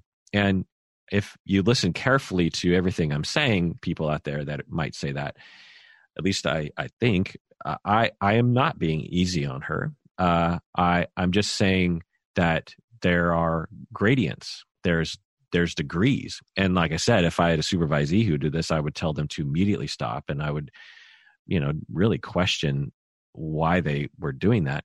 But, you know, there's a lot of styles of therapy out there. That's exactly what my psychologist said that therapists have different styles. yeah. And and so uh, it's not like a slam dunk unethical thing, but obviously this therapist dropped the ball in certain ways. Like I said, just one easy example is recognizing that her style of therapy is going to be uh, is going to present a, a lot of complication for some clients around termination. And particularly for clients who have relational traumas that result in them being uh, very attached and, and very dependent on the on the therapist, which isn't terrible, but a recognition of I have to really pay attention to termination, really take care of clients around that, and really, um, she she didn't do any of that stuff, which is which is you know neglected in my opinion. And she's going um, through a crisis of her own with a death in the family, and so, but the fact that I know that and it, it right. creates this conflict, you know, then I feel guilty for yeah. feeling bad. Yes, so that's another detail. There's you know probably a set of ten pretty obvious things that uh, she could have done differently. She didn't have to tell you about the crisis she was going through. There was no purpose in that in her telling you that, uh, and it's an overall pattern of of hers. Um, and it's suspected that she has her own needs that she hasn't really worked out yet. That she um, needs that sort of dependence eh, from her clients and and actually pressures her clients into being dependent on her. That again, dependence isn't bad. It's if it's pressured by the therapist, um, then it's bad. Um, yeah, her being defensive is a big red, big red flag. Uh, like I said, there's something. There's different styles of therapy of being very available and that kind of thing, but there's no style of therapy that involves being defensive. uh, to and that is illuminating, and I see this often. You know, when when clients confront me which doesn't happen that often these days. It happened in my younger career because I worked with a more, say, variety of clients where I would get, I would get confronted, and I would like to think that 99% of the time I just accepted it. I knew I knew well enough to say, well, even if you disagree with the client, it's not going to do any good. and there's got to be a grain of truth to this. And so go along with the grain of truth. And so whenever clients complained about me, and sometimes we're just flat, you know, very rarely, you know, maybe a two or three times, they would just, they were flat out just uh, uh, berating me. I would go along with it. I'd be like, yeah, I'm, you know, I'm sorry. I'm, I, I didn't, I didn't mean to do, I didn't mean to let you down, but I clearly did. And I'm the professional here and I should know better. And, I'm not going to make any excuses, and I'm sorry, and I'm going to try to do better by you. And um, I can't believe that I did that to make you feel that way. I, I have to say I didn't do it on purpose, but um, I'm really sorry I did that. Now, I'm not saying, you know, defensive things like, well, I'm sorry you feel that way, or, uh, you know, this is why I did that. I did that because of this, or, well, you're only thinking that because you have this issue or something like that. Like, not saying anything like that. So, so that's another problem, obviously. It, it's you know a lot of therapists do this kind of stuff and it that's not a it's not a uh, in the it's all a matter of like perception and opinion of the masses. And you're going to get some people that will say defensiveness is is an egregious act. Um i'm i tend to be on that end of the spectrum. And you'll find other people be like well i don't know we're humans and sometimes you get defensive. What are you going to do? So uh or some people actually say you have a right as a therapist to defend yourself which i'm not going to disagree with but therapeutically you have to think about what's happening in the moment so uh, but I do apologize to you, Liz, because uh, in my field, we're not doing enough, and we're not paying it. We don't know we're not doing enough as a field, which is which is a, a problem. It'd be like if you had a in the medical profession a bunch of people dying from a procedure or from a condition that if training was more specific and more required or something then you would save people's lives. Well then uh, and the and the and the medical profession has known about this problem for decades and they haven't done enough about it then you know we have a a, a legitimate beef with the medical uh, community. And uh, clients have a legitimate beef to the therapeutic community for not uh, for for we've known about this problem since Freud, so it's not like it's new or it's not like it's not written about or not thought about it or not researched. It's it's a known thing and it's been mulled over especially by psychodynamic interpersonal psychoanalytic people since the beginning of the profession. So i apologize to you for that. It's you know it's it's not it's unfair that you and your friend and all the other clients out there listening have to go through shitty therapy uh, when uh, all we have to do is just pay more attention to this sort of stuff and and have expert super, supervisors who know because that's the other thing you can go to a training on this and learn the principles but that only get you maybe like 3% of the way there. What you need like i have supervisees right now and consultees who have been students of mine they've been supervisees of mine they've they listen to the podcast they've heard a lot of the principles that you know are important but then they come to me in person and they say, So I had this client and blah, blah, blah, blah, blah, and this happened and this happened. And then I, even though I know they've heard me say it at least 10 times, it hasn't sunken in with them enough for them to be able to know how to navigate particular situations. And what they need is someone to bounce off, you know, of a someone who knows what they're doing, uh, uh, and they can help them navigate the situation and figure out okay, what's happening for you right now, therapist, is you're actually giving in your countertransference and and I know you well enough and we have a good enough relationship where I know you can handle me saying that. And let's let's navigate that. Um, you know, I just had a, a supervisee call me yesterday and although she's heard me say, you know, one of the things she said that um it uh, she said, well, I'm thinking I need to establish more structure in my in my therapy session.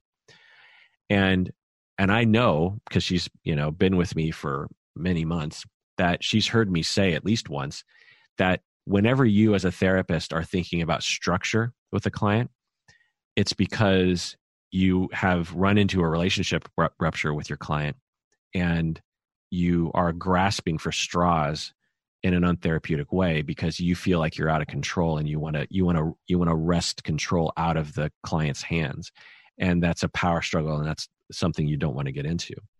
Um, what's really happening is that the therapist or the client is threatened somehow, and you need to attend to those emotions. Um, she's heard me say that before, but in the moment and afterwards, she's so in the midst of all her countertransference that she can't see through. She can't see the uh, the trees through the woods or the woods through the trees. What's the mm-hmm. saying? Forest of the trees. And the the woods through the trees. I think it's the, the forest, through the trees. trees. Yeah, I think so. Anyway. okay, it's kind of a weird statement, but anyway, I, but I think you know it, it does sort of illustrate. Um, and so when she, but when she talks with me about it i see it and i in my head i'm like i know we've talked about this but i also know people well enough to know that that's just the foundation now becomes the actual work. And so you know we worked through that. We had to talk about it for a long time. And you know she had to um, say well you know kirk i don't understand. Shouldn't i have power in my session? I'm like yeah you should but your impulse to establish power is actually um, your you're just trying to make yourself feel good. It's a shortcut, but it's not actually going to help you or the client for you to have a power struggle with this client. What you need to do is recognize that in this client, this client is very afraid, and what's getting in the way of your ability to see that your client is afraid, and and your client is um, being controlling with you because you've you've inadvertently made your client feel afraid. So let's attend to that fear in your client and your client will stop trying to establish control. Plus, you don't always need to be in control as a therapist. It's not it's not necessary for treatment. Anyway, so I apologize to you for not having a, a more robust training or you know observation or supervision or consultation system. Um, do you accept my apology, Liz? I accept it. Thank you. The other thing I'll say is that uh, and I think we went over this over email, if I'm not mistaken, or I went over an identical situation with with another listener. Uh, in terms of meeting with her, I'm glad your psychologist actually uh, uh, eventually came to the conclusion that it's probably not a good idea to do that. I get, I know I've actually received this question a lot, or I've received um, stories from listeners telling me about situations like this. It's a very common thing that I, at least, I get emails about where someone will have experienced some bad experience with a past therapist. They'll find a new therapist. And a lot of the new therapy is about the traumas of the past therapist. And, uh, and you might, and it seems ridiculous as a client. It's like, so how long am I going to be processing these fucking feelings that I, that I had from this person who was supposed to be helping me? Well, to, uh, and again, I'm not your therapist and I don't know your situation, but people that I've worked with before, and you kind of fit the bill for this, is that you're you you are absolutely processing your past therapist, but you're also processing your mom, and you're not necessarily talking about your mom. Maybe you are talking about with your mom or psychologist, but the feelings that were triggered in you from your past therapist are legitimate. They're real. Uh, you know, anyone would feel those feelings, but it's exacerbated this um, past trauma that you had with your mom. And so, as you talk about these feelings about your past therapist, you're also healing wounds that came prior to your therapist. You're healing the wounds from your therapist, and you're also healing the wounds uh, from your mother. Do you think that's true? I don't want to be. Oh yeah, yeah. I think it's true. I totally agree. Yeah. So there's nothing wrong with for the next 15 years with your neck with your current therapist talking about your past therapist. So it's not it's not a waste of time. It's not an indication that some sort of tragedy happened. It's just a good material to get corrective experiences with this new mother who has better boundaries.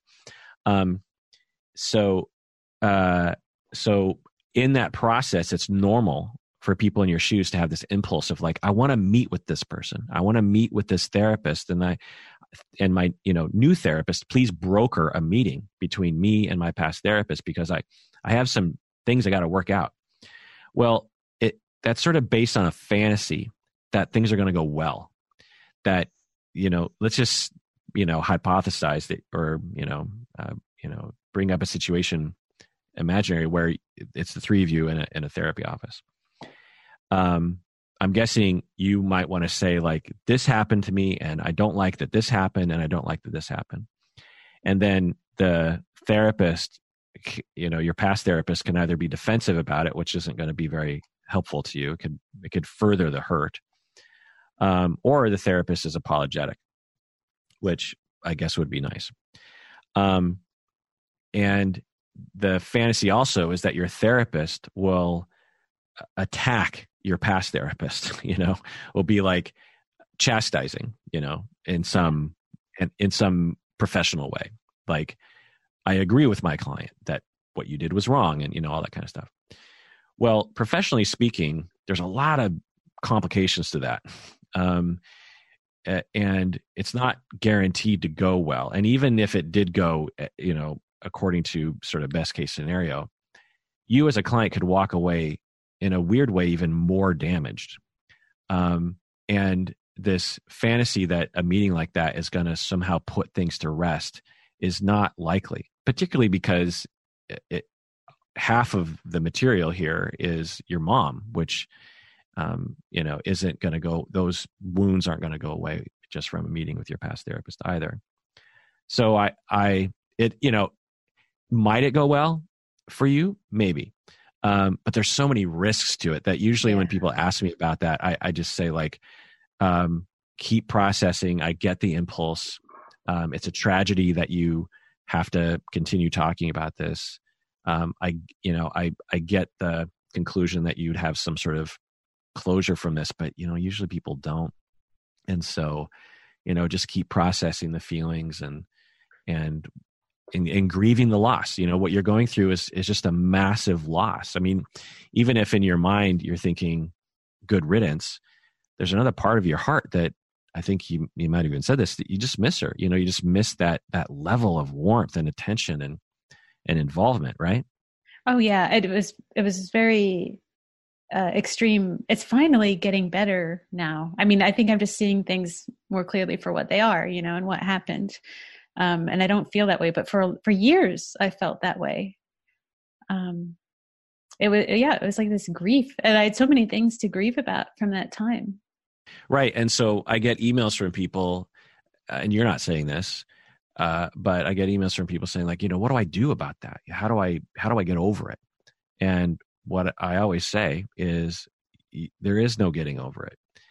You had tremendous, horrible tragic losses in your life and it's painful and if it's not painful then you're not a human being or you're or you're in denial like the fact that you're sad and you miss this person and you have complicated feelings about this person indicates that one you're a human being and two that you actually are healthy enough to acknowledge that you have those feelings so thank your lucky stars that you actually have the ability to recognize that there are people who don't don't have that ability based on their own traumas and the feelings get amplified and directed in really destructive, self-destructive ways and, and destructive ways to other people too.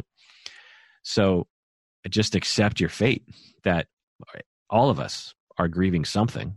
All of us are in pain about something. All of us have things we'd rather forget and move on about. All of us have that. And, uh, and, you know, this is, and the fact that you think that you could get over it is just a product of you being a part of our culture that falsely believes that one should move on and not dwell on the past when um, it's just not possible to, to move on. Um, so, so, and you've been in therapy a long time and, and, and it's helping. You've grieved the feelings and, and it is starting to dissipate. I suspect it'll never fully dissipate, but, uh, but it has gotten better and, and it will get better. Do you trust that? I trust that since it's starting to get better. Could it could it be argued, Kirk, that the people who people like me who need therapy for the therapy, you had mentioned that point that I'm also through this unfortunate experience, at least I'm able to sort of process things that may have happened with my mom. Could that at least be sort of a silver lining to this, or or not in every case?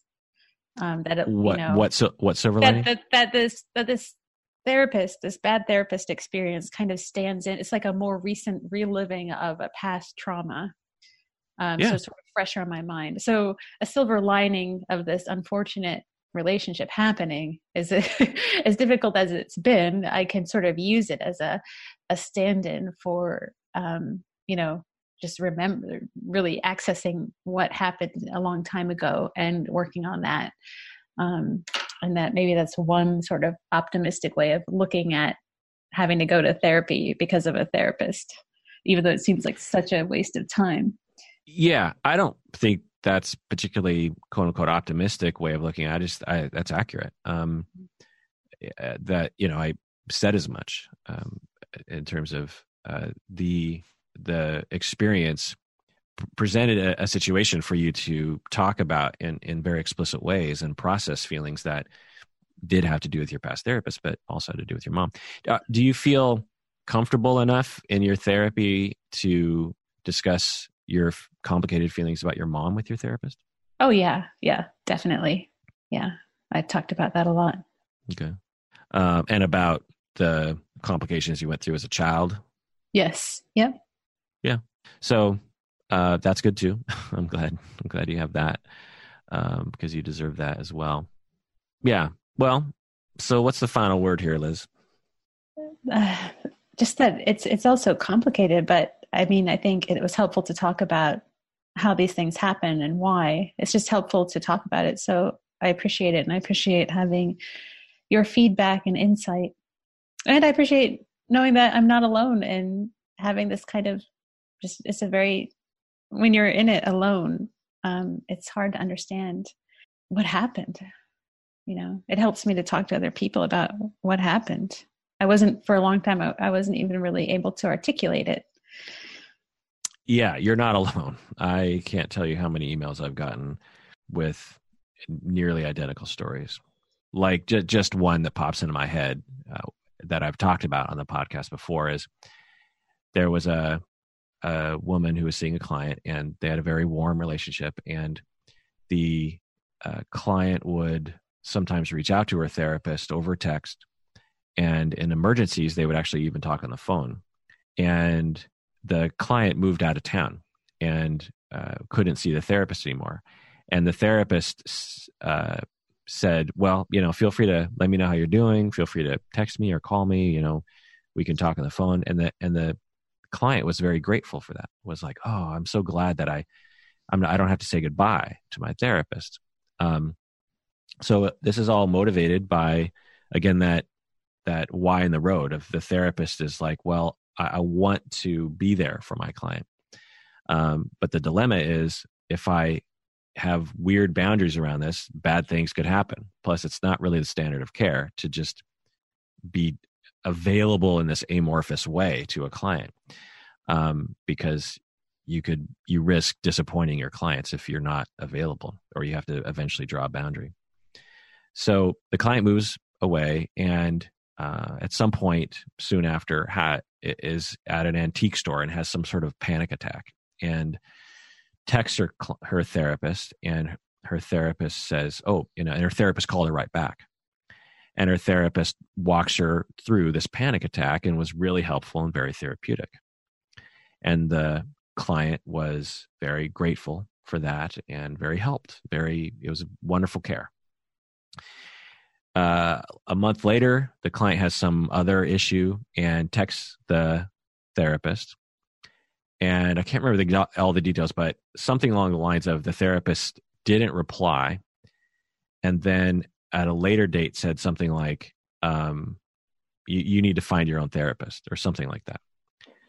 And it felt very abrupt and it, it wasn't, there was no apology. There was no, you know, when they were terminating the first time, it wasn't like the therapist said, I will be available to you for a month, but you need to find own, your own therapist. And once you find your own therapist, or after a month's time, whichever comes first, I, I'm not going to be available to you after that. There was no guideline, there was no expectation.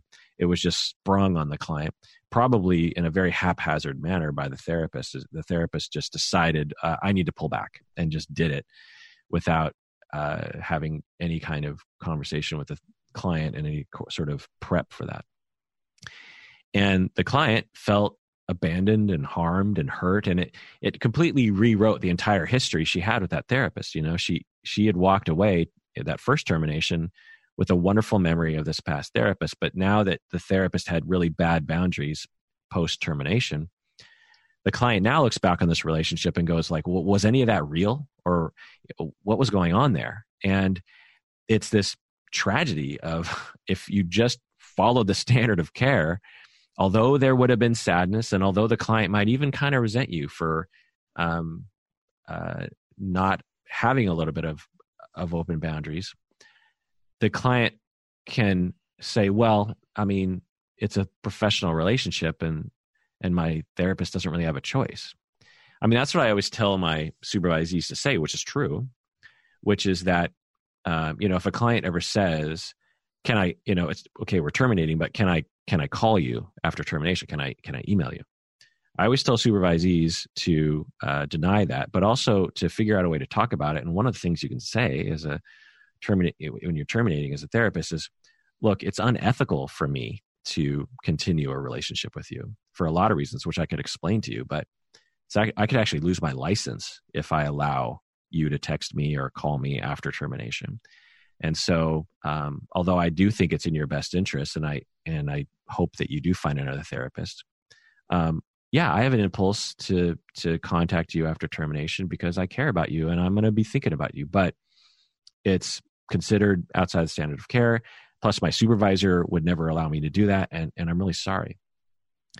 Um, just say that. Just say, you know, just just say, and then the and then the client walks away going, "My therapist didn't have a choice," and it's not personal that my therapist isn't there for me because it isn't personal. It's not a it's not a personal thing when a therapist just follows the policy and the standard of care. It's not a personal thing when the when the therapist decides to draw a boundary. Whereas when you have a therapist that has already shown in their actions that they're willing to cross all those boundaries, when they do establish a boundary, it's hard not to consider that a personal attack of like you you've proven to me that you're willing to cross all the other boundaries. Why are you why are you firming up your boundaries now? It it must be personal. And oftentimes it is. Oftentimes it's because the therapist is like um upset at the client for being too clingy or to or bothering them in their off hours or something you know? Is this ringing true for your particular oh situation? it feels so that feels so much like you know that really feels like it, what happened. Yeah it felt it, it felt fairly abrupt and um, it did feel like i got the sense that she realized she's like whoa i got in way too deep with this one. I need to back out.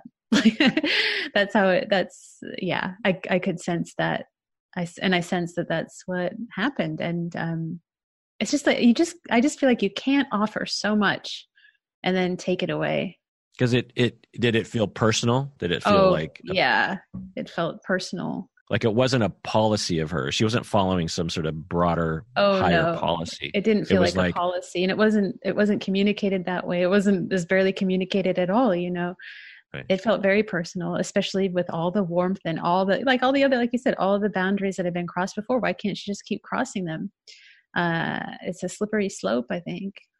Well, I think we hit the nail on the head there at the end uh, in terms of what every therapist out there needs to know, which is that if you if you start crossing boundaries, when you have to actually firm up those boundaries, which is inevitable, the client is likely to see it as a as a personal attack, which it kind of is.